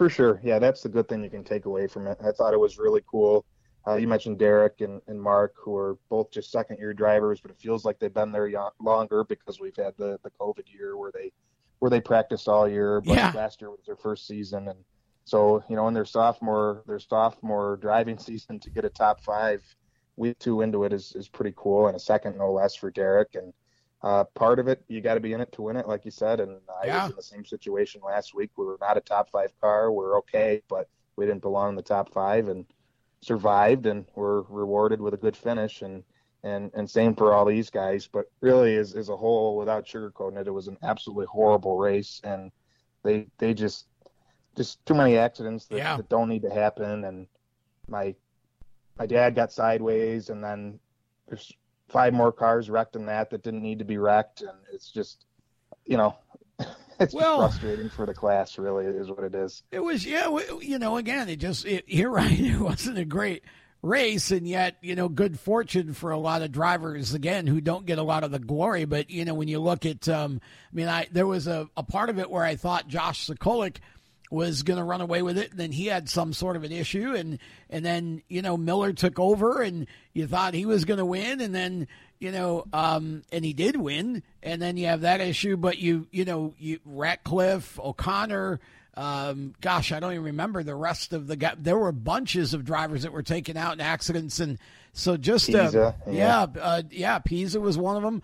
Um, so um, I mean, looking and and of course, then you you you look at the fact that I mean, we had I think there were like seventeen or eighteen cars to start, and then you look at the top 10, which is what I wrote down. You had Danny, Derek, John, Greg Richardson finishing, um, and Mark Denny. And then, um, gosh, you had uh, Noah Ratcliffe finished in sixth, Sokolik seventh, and they didn't even, you know, I mean, they were in the pits. Pisa, yeah. uh, Rencher finished in ninth, Robbie Worth, and uh, Josh Wallace ended up 10th. But, I mean, um, you could go through the rest of the field uh, if you have it, but they, I mean, it was just it was. This was the SBS equivalent of the uh, Port City Super Race the week before.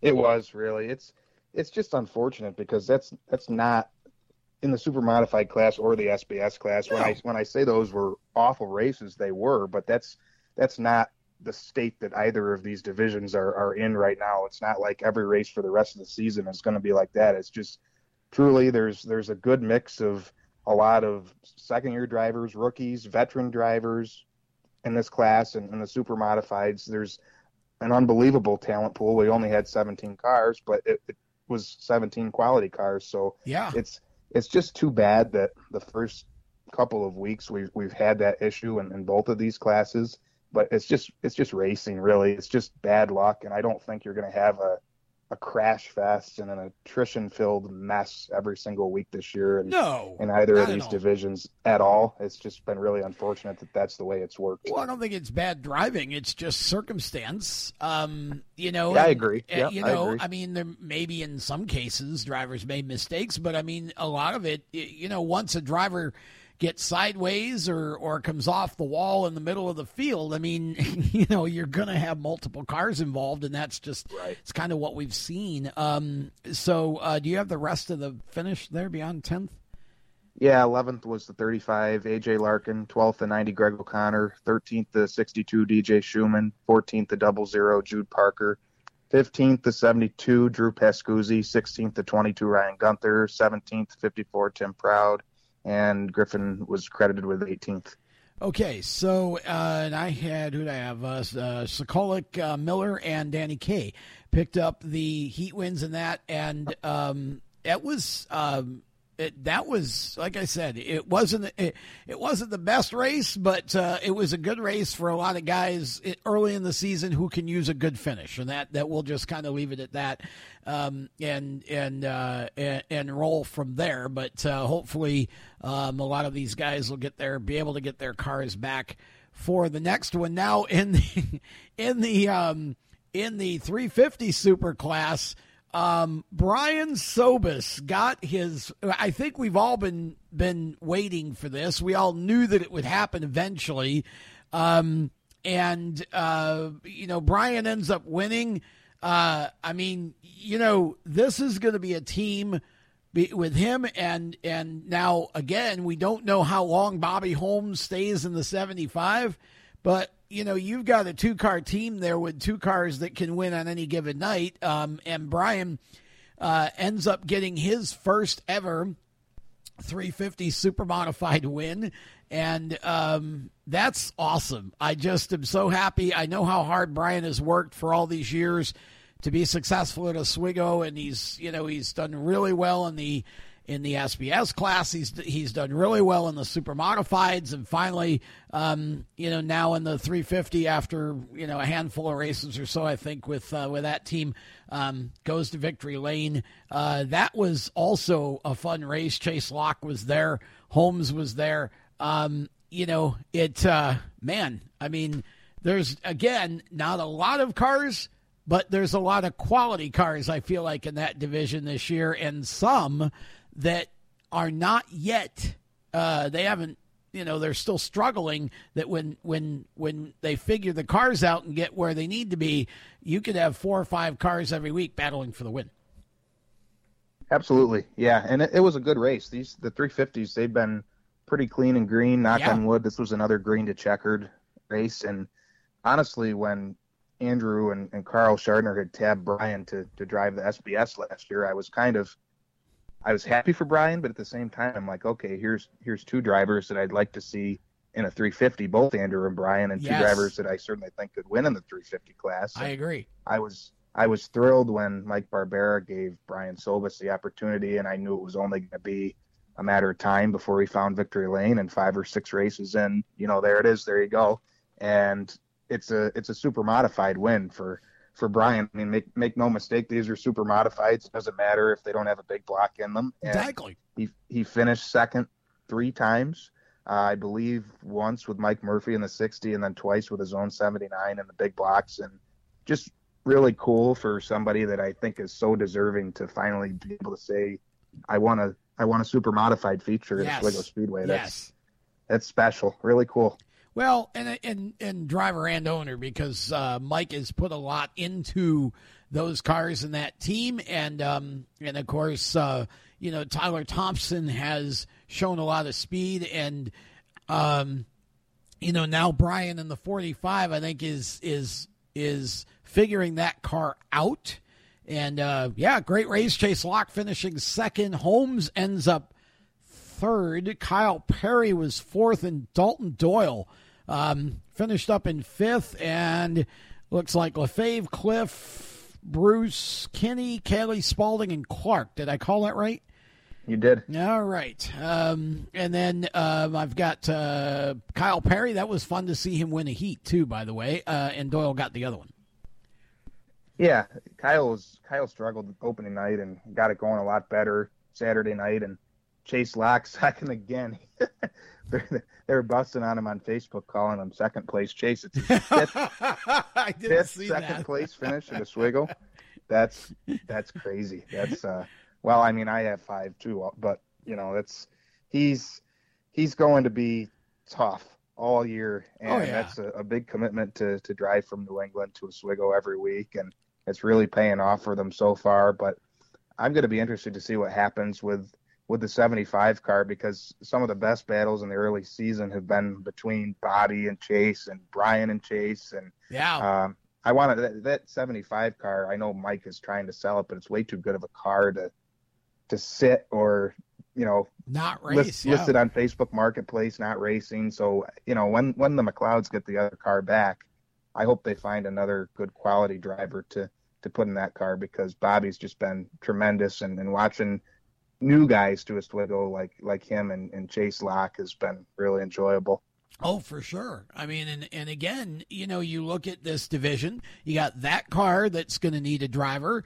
Um, and, you know, you've got, so the 32 will eventually be, be out and uh, racing, and that'll have Bobby behind the wheel. So there's another race winning car. Um, Sokolik has got his 350 that uh, seems like it's imminent um, any week now. That car could yep. be out. You have um, Danny Kay and that team have the 350, you say, later in the season, but again, we know that's coming. And then you look at the current group, um, you've got Cliff uh, who you know can run much better, and Mike Bruce, who you know, obviously the defending champion, can run much better. Um, and you know, you just you look at you know the weeks Jeffrey Battle comes in, or some of the other guys from New Hampshire. This is a this is a division that you know I think is going to settle in somewhere around 13 to 15, 16 cars a week over the course of the season. And again, there's going to be five or six of those at least that really could contend for wins every week. And and when you look at that and you see, like you said, Chase Locke, second, second, second, this kid is, I mean, I don't even know if he's shaving yet. You know, this, he's so young. You know, this kid yeah. is like, what, 15, 14? Um, 16. yeah. Is he 16 yep. now? But I mean, you know, he's he came out of the box just like a, a bear, and um, you know, I, it's kind of one of those things. Like you know, you, in the, in the beginning, um, Jeffrey Battle dominated so many of the races, and you feel like there's going to be a, a Chase Locke win streak at some point. He's just got to get that first one, and it's like once you get the first one, then they seem to come quicker, and so you know, he is proving to be just a really um, smart, steady young racer who doesn't make a lot of mistakes and doesn't put his car at risk.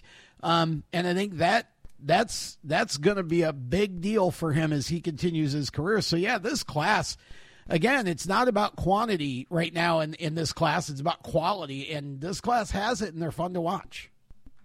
They are, yeah, and you'll have also Talon Hawksby and hopefully Nick Barzee too. So, oh, that's right, um, yeah, yeah. Once when... Fly rolls around, I think we'll be averaging 14 to 16 the rest of the year and have over a 20 car field for the Classic again. So that's that's really good, and that's without the New England guys that, that we're going to average that. And, and and you mentioned Dave Cliff. There's somebody who's had a ton of speed this year. Mike Bruce, same thing. We're yeah. 16-7 Friday night, and a couple guys with bad luck, but once once they they're all hitting on it and and figuring out a little bit more of the, of the setup and you've seen the Oswego guys catch up to some of the New England invaders it's the racing in that class is is going to get really good I think and just it, it's exciting I mean I think it's it just is. as exciting as, as any of the the other two divisions well, there on any given week uh, regardless of quantity so um, sometimes I wish I had one myself well, um, the 75 car is uh, is going to be available, so maybe you should give Mike a call, and uh, you could do double duty sometimes. Um, or, or my dad would fire me. Yeah, yeah, he might just do that. Uh, but uh, yeah, he, your dad might be back in the super modified.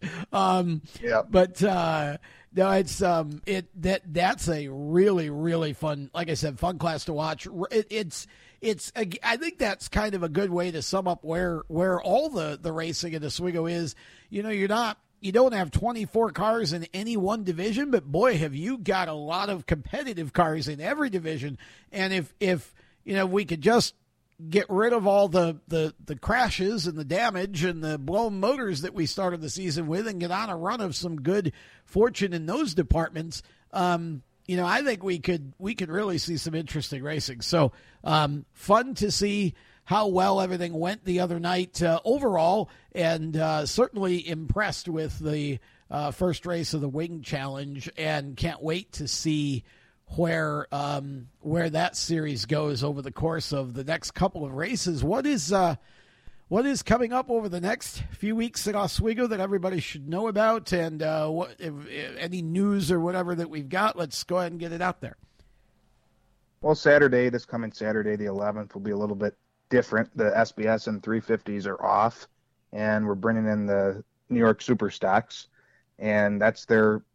It's the first of three Super Stock shows, first of two New York Super Stock shows. The the DLM Super Stocks is Jody London's own sanction yes. that they're going to be using for for Classic Weekend. So we have a Super Stock show this coming weekend, and then again in August, and going to be using that one as kind of a DLM tune-up later in the year. But should have a great field of, of Super Stock Saturday, and then Twin 35s for for the super modifieds alongside the super stocks. And heat racing will start at six o'clock. Super modified heats will be first and then go into the first 35 lapper, the super stock 30 lapper, and then the second 35 lap uh, super modified twin. So a little bit, little bit different. The, the following week on the 18th, the super modifieds get the night off, and then we have double features for both the SBS and the 350s on that night. So nice. It's yeah, it's a little bit, a little bit different. I I wish the I wish the 350s were racing this week, and I kind of wish we were racing the, the 18th rather than have twins for both classes on the same night. But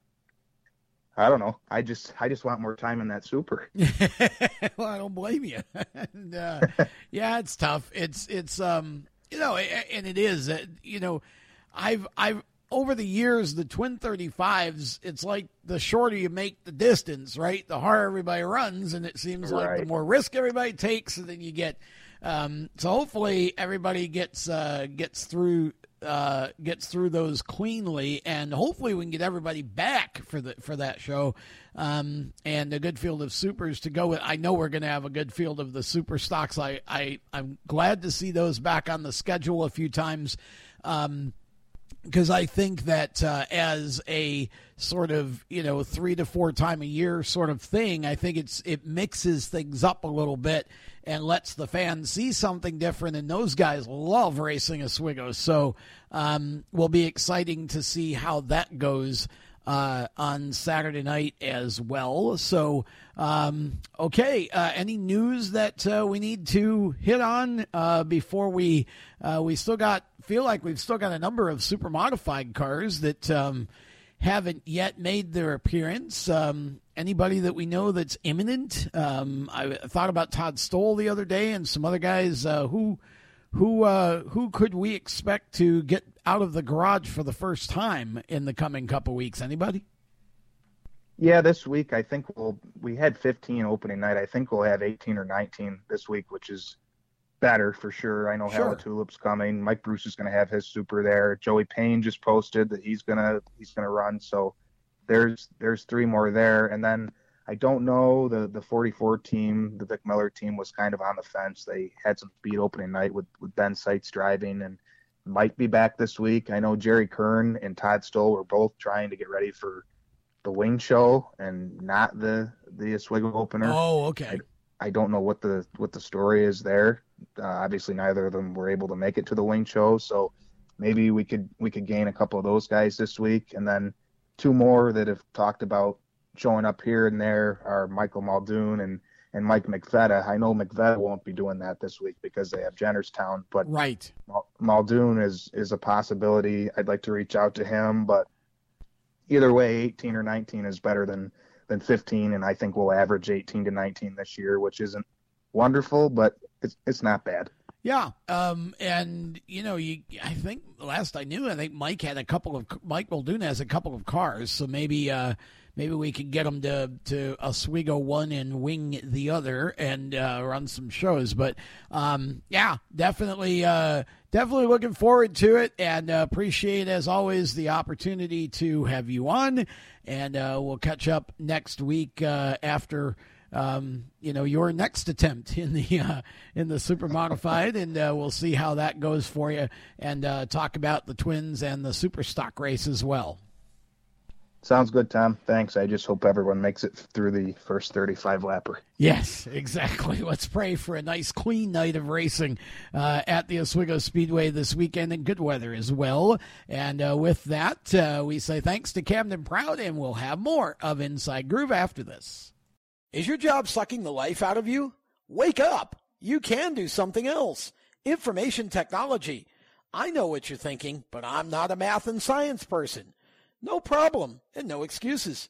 because it's not rocket science. It's my computer career. Go to mycomputercareer.edu and take the free career evaluation today. You can start your new life as an IT pro in as little as four months. Mycomputercareer.edu. That's mycomputercareer.edu. Welcome back to the Inside Groove episode 100. It's been a full one already between uh, Tim Proud and Camden Proud. Uh, it's been a fun way to celebrate the 100th show here uh, of the current Inside Groove podcast. And uh, like to finish up here with uh, what's in the number because that's uh, what we do here. Now, I have to give Robert Metcalf credit here because Robert was um, apparently uh, he likes the what's in the number segment. So he had this idea that, well, you know, yeah, you're you're now into triple digits for your show. However, you didn't start what's in the number until the 36th episode. So why don't you just take the last two digits of the episode number, in this case, double zero, and then go double zero to 09 and then 1 to 35 and that way you can kind of complete your your uh, what's in the number set. And, uh, you know, I hadn't thought of that, but uh, thank you, Robert, because it's a cool idea. So um, today we're going to focus on the number double zero. Do I really have to say Joe Gosek?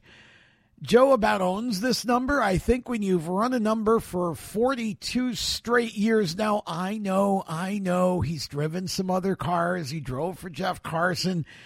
Um, drove for for Muldoon, Mike Mike Muldoon Senior drove for Tom Bliss. I think once he won a feature right in the in the what was it sixty five car I think. Um, you know he's driven for some other people. Drove for John Nicotra for a few races, but look, I mean, he's always had the double zero ever since he started, right?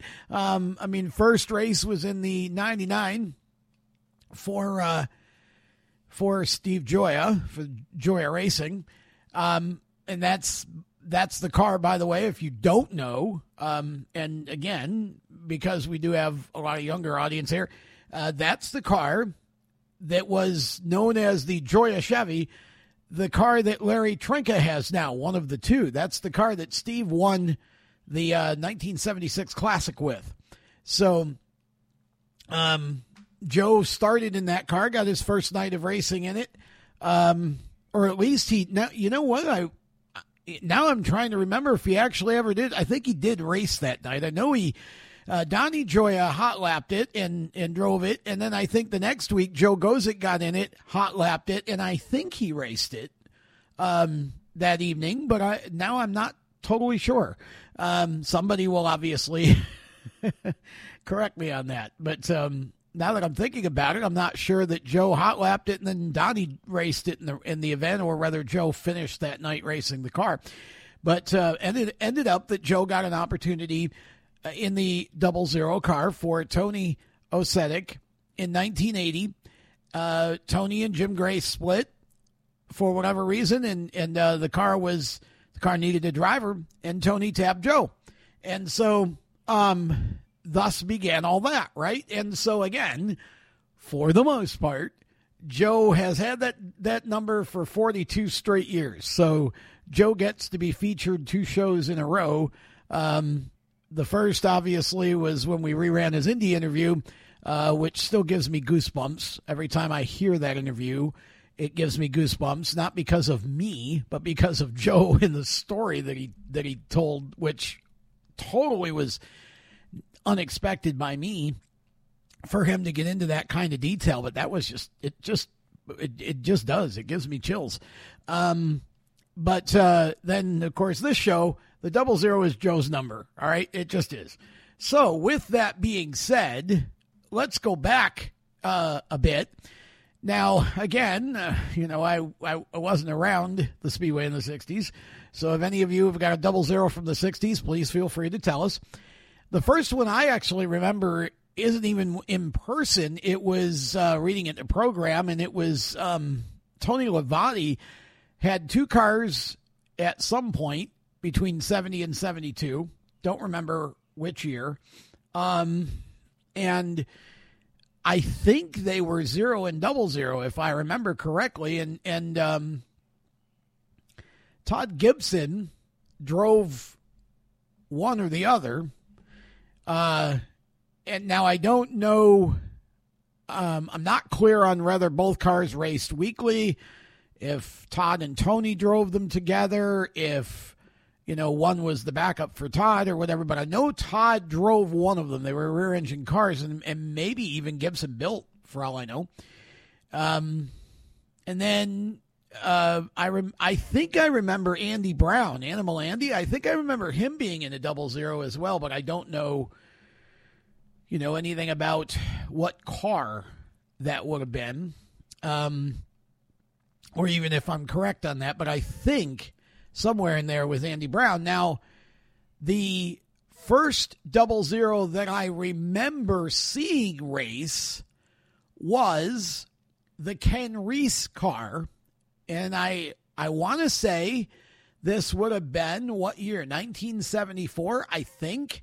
And it was uh, Paul Baumhauer who drove it. Now, this was, if I remember Gary Albritton's interview, um, which we need to bring that back as an encore too. Um, Gary, I think the way Gary explained it was that um, the the car that became the number 75 that he raced in 1975, the red reddish car that he had such success with for Dick Routh. Um, I believe he said that the the Reese car was a copy of that car, which was a sort of Albritton Gibson sort of um, car, I think. Um, or it may have been a copy of the gold car that Gary had before. I don't know. I, I, um, I'm not real clear on that, but um, I don't think Todd actually built the double zero, which is where I'm going with this. I believe, if I remember correctly, and I often don't lately, it seems, but I believe that uh, that uh, Kenny Reese built that himself or with help, but I think it was a copy, kind of a copy of a Gibson car. But it was a nice looking car, and uh, I think Baumhauer ran it for. I don't even know if he ran weekly. He may have, but um, at some point he didn't drive the car anymore, and Doug Sire got into it. Um, and Doug actually ran pretty good with it, and I think raced it in the classic, and may have even finished the year out in it. And um, then the following year, it, I don't think it started the season. It may have missed a race or two, but then it came back and Jim Gray was behind the wheel. And um, interesting. Obviously, a, a, it was it was Jim's finest time at the speedway driving that car because that car was uh, it was a good car and Jim got the most out of it and ended up winning a feature with it one night, and my gosh, back in those days, um, the fans used to be, you know, they when when the race was over, everybody would run to the pits, and the the victory lane mob scene was incredible in those days. And I just remember there were two. And and there and there were probably more, but the, there were two specific instances that I remember um, going to Victory Lane before I actually went into the pit area. And again, I was a kid. And I think this is why these this memory or these memories stand out because everything makes so much bigger of an impression when you're a kid, right? I mean, you think the world is so much bigger than it is, you know, um, and so everything, you know, every place seems further away than it is, you know, that kind of thing. And so you tend to sort of magnify um, experiences. And I just remember that by the time I got to the pits, I to the victory lane, I couldn't get near Jim Gray for a while. Um, and my dad had worked with him at Niagara Mohawk, um, or you know, not literally with him in the same. He, he, he. They were both working for Niagara Mohawk in different um, parts of it, uh, different roles. And so he knew Jim, and so Jim you know, Jim always was was kind. Of course, Jim was kind to everybody, so I'm not claiming any special uh, there. But um, Jim was always nice to, and so I was so happy to see him get the win. And then the other time was Ronnie Wallace when he got his first win. I mean, there are pictures of that one, and and like just like it was a swarm of bees. Like again, I couldn't get near Ron, and again, my dad knew Ronnie, and so um, they were friends, and uh, so that made that one special. Even though he beat Jimmy, beat Jimmy to do it.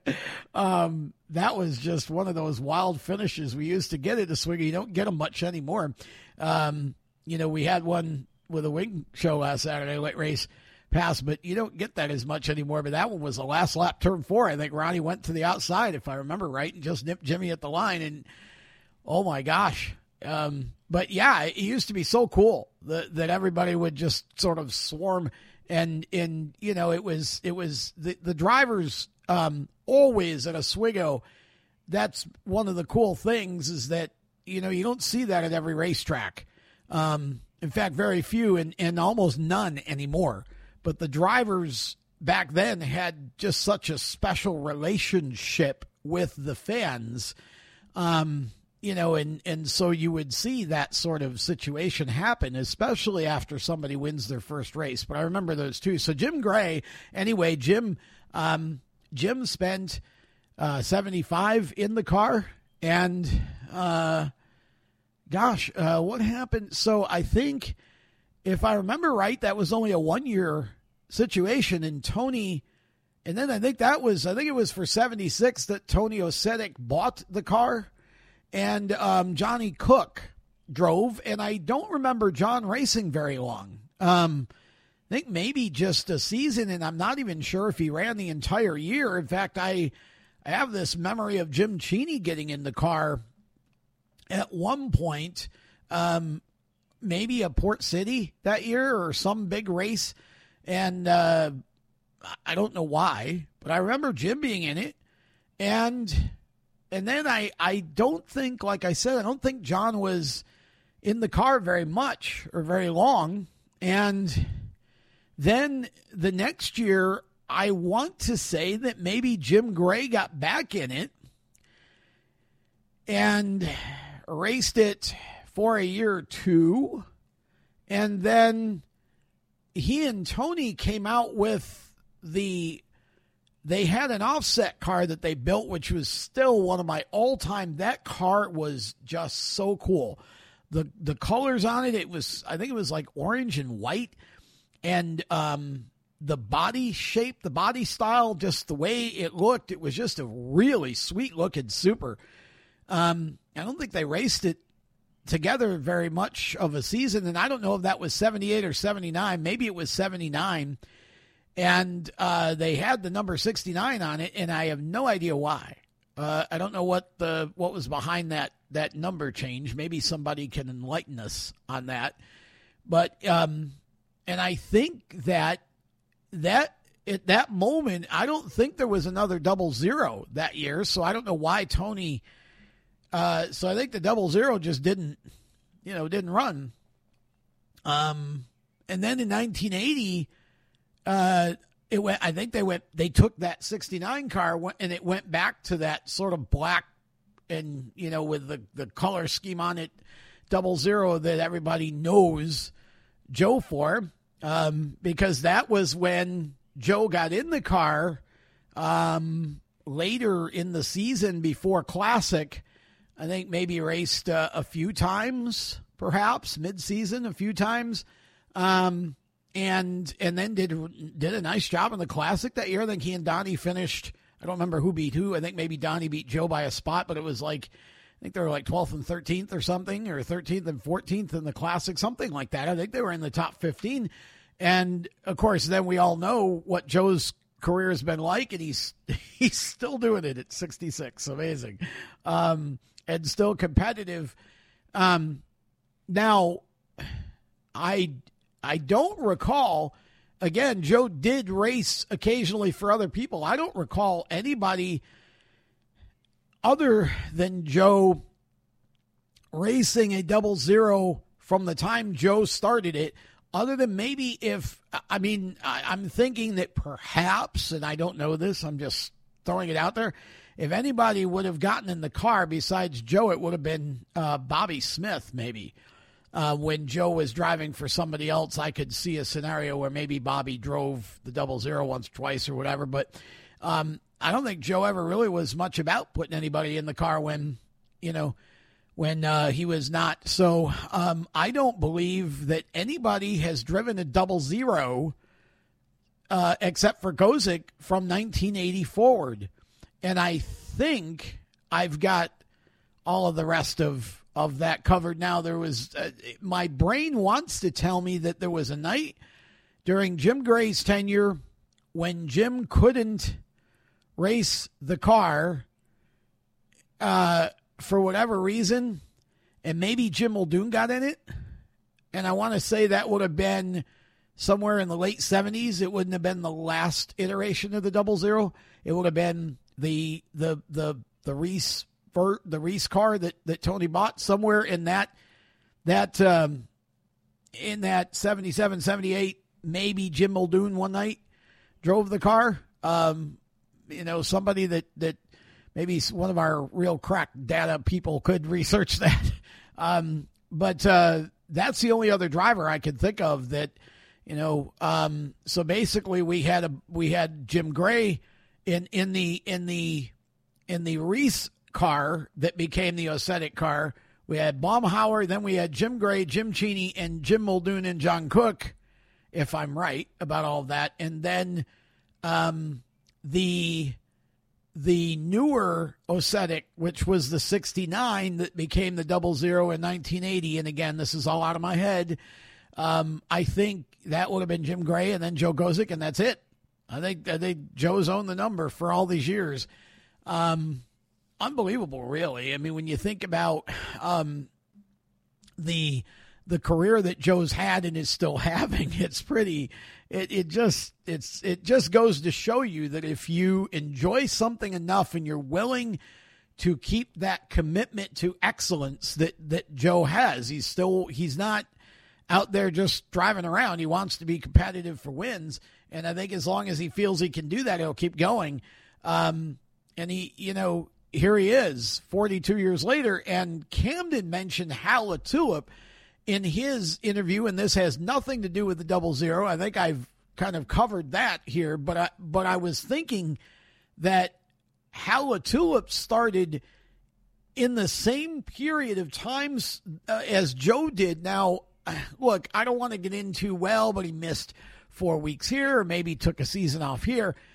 Um, eh, I'm just saying that I don't you know, everybody talks about Joe and his length of time in the class. I don't want to leave Hal out because we really on a on a all give Hal a huge pat on the back because that man, you know, obviously he's not going to win a feature. He knows that. Um, you know, he's out there having fun, doing the best he can, and it's it's people like Hal that really put the color into motorsports. Um, Hal's a great story and, you know, it's just amazing, honestly, that he's coming back. I hadn't heard anything about him, wasn't sure uh, if we would see him this year or not. Uh, but, you know, really excited to see Hal that, that Cam says Hal is, is due anytime and, and planning to come back. That's, that's, that's awesome. So, um, again, I think we, we, uh, we, we need, when we talk about Joe's longevity, I think we ought to include Hal um, and you know, you've obviously got other guys um, that um, have been doing that have been racing supers for a, a good long time. Um, you know, Dave McKnight comes to mind, but the, it's not always been at Oswego, and it's not been. Uh, you know, again, Dave is mostly racing sprint cars now, but it's still amazing. Again, he's you know he's not 25 anymore, and he's still running. Doug, Doug Didero was in that group. Um, he just retired. You know, it. You just there's that point in time where you just realize that either you, you're you're not committed to it anymore mentally, or you know the the the eyesight or the hand eye coordination or the the judgment or you know some sort of physical kind of um, breakdown starts to happen as you know as you get older, and you know you just uh, you just realize it's time to get out. Um, it's amazing some of these guys. So uh, I thought I would throw Hal into the conversation as well, though it has nothing to do with Double Zero because he doesn't get nearly the um, the recognition and and you know the uh, the praise. I honestly every time uh, Roy or Joe call Hal's name over the PA system when they're doing the lineup, the whole grandstand ought to stand up and cheer for him. really, I mean, we we need those. We need Hal's. Um, so uh, glad to hear he might come back. Okay. Um, well, uh, that that basically brings us to a close here. Uh, show 100. Wow. Thank you to first of all all of you that have that that listen and sort of interact in the groups with me with the show with you know sharing the show. Um, again, sharing the show isn't about making me famous. It's about making super modified racing and the drivers who do it and the people who are involved famous. Um, so please, um, if you would, just take the time each week to share.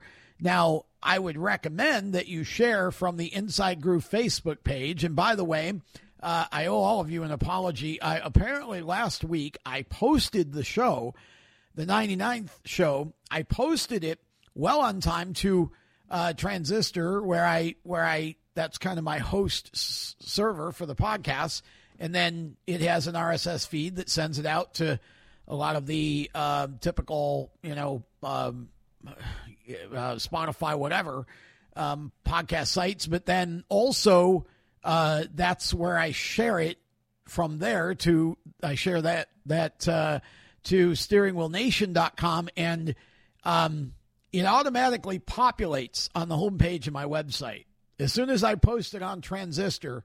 Within you know five to ten minutes, it's on steeringwheelnation.com.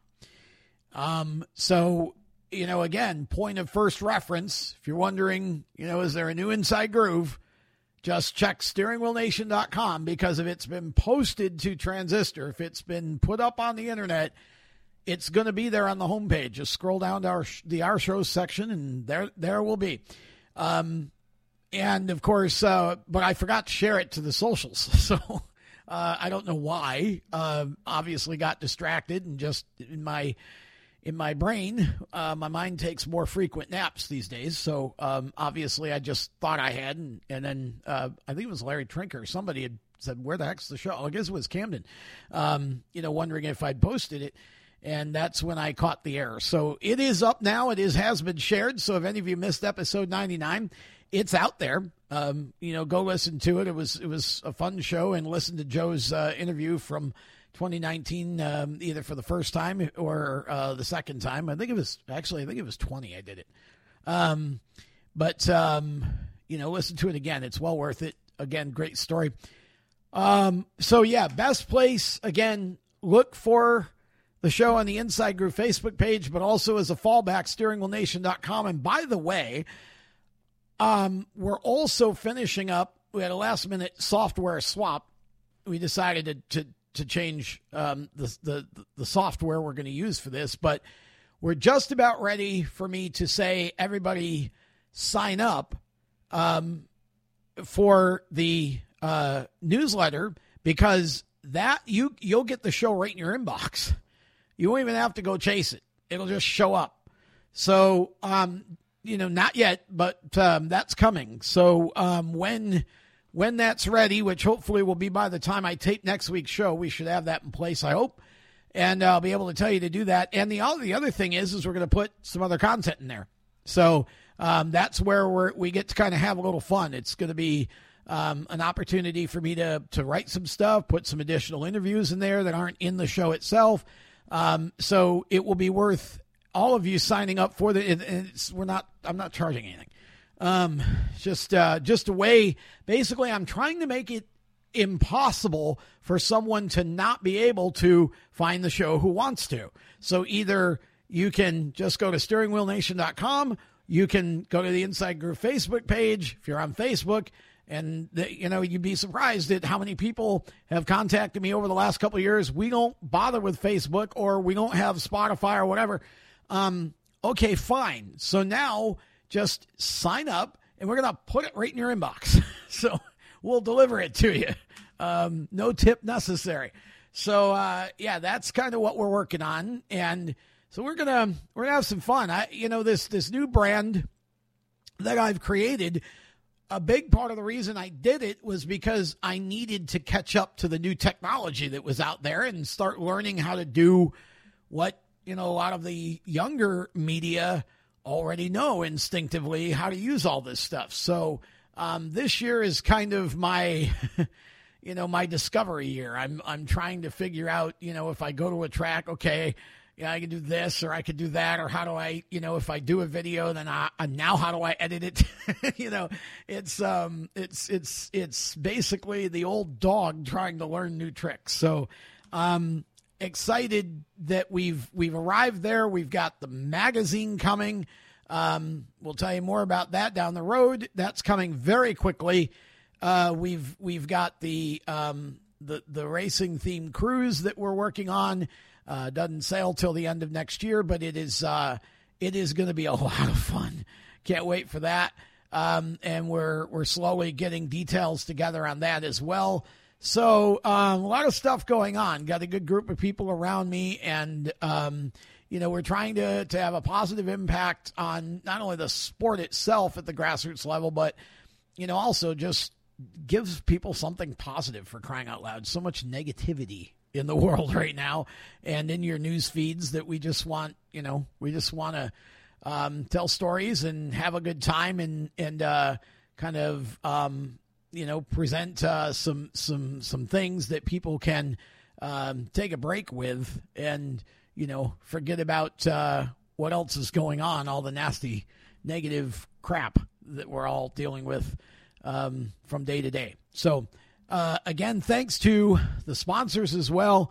Uh, Sean Cathcart from Skip's Fish Fry LaGroff's Pub.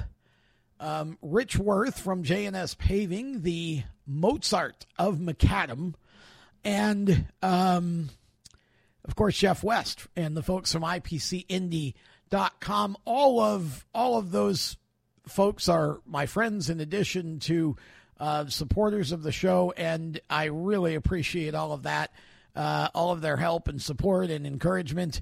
Um, we're just, you know, we're going to have a good time going forward, and hopefully, as we uh, get some of this uh, technology onboarded, um, we will eventually have apps coming as well for the for the brands, so you'll be able to download an app uh, to your phone and do pretty much anything you can do with the website. So that's in the plans as well, and um, just lots of stuff. So we're just trying to do what we can for um, short track racing, and I, you know, I just, you know me, just love to have love having fun, and racing for me is as exciting as it ever was, and um, you know, I love it all. I don't discriminate. Not you know, super modifieds. I tell everybody that's my favorite, but you know, um, doesn't matter what it is. I enjoy all of it, and mostly because I have been able to co- sort of grasp the idea that all of motorsports is people, and people have great stories. And so, whether it's you know a young person on the on the way up, or whether it's a veteran who's been racing 40, 50 years, um, you know, I just love letting everybody else hear from those people and be as hopefully as excited about them as you know as uh, as I am. And you know, it's uh, it, it's definitely uh, it's definitely fun to to do what I do, and and it's it's a lot of work, but it's not work. When your passion's your profession, that's a blessing. And um, you know, so again, um, enough said on that. Thank you to all of you. Uh, show 101 coming up next week. Should be a lot of fun. Until then, I'm Tom Baker. So long. You've been listening to Inside Groove, powered by IPC Indy, creating performance parts and solutions for the automotive, aerospace, and communications industries. Find them on the web at www.ipcindy.com. Inside Groove is a Race Chaser media production. For more exciting and passionate motorsport content, follow Race Chaser Media on Facebook, Instagram, Twitter, and YouTube, and visit racechasermedia.com. The opinions expressed by our guests are their own and do not necessarily reflect those of the staff, management, affiliates, or marketing partners of Race Chaser Media. No part of this show may be reproduced in any manner without the expressed written consent of Race Chaser Media. Thank you for listening.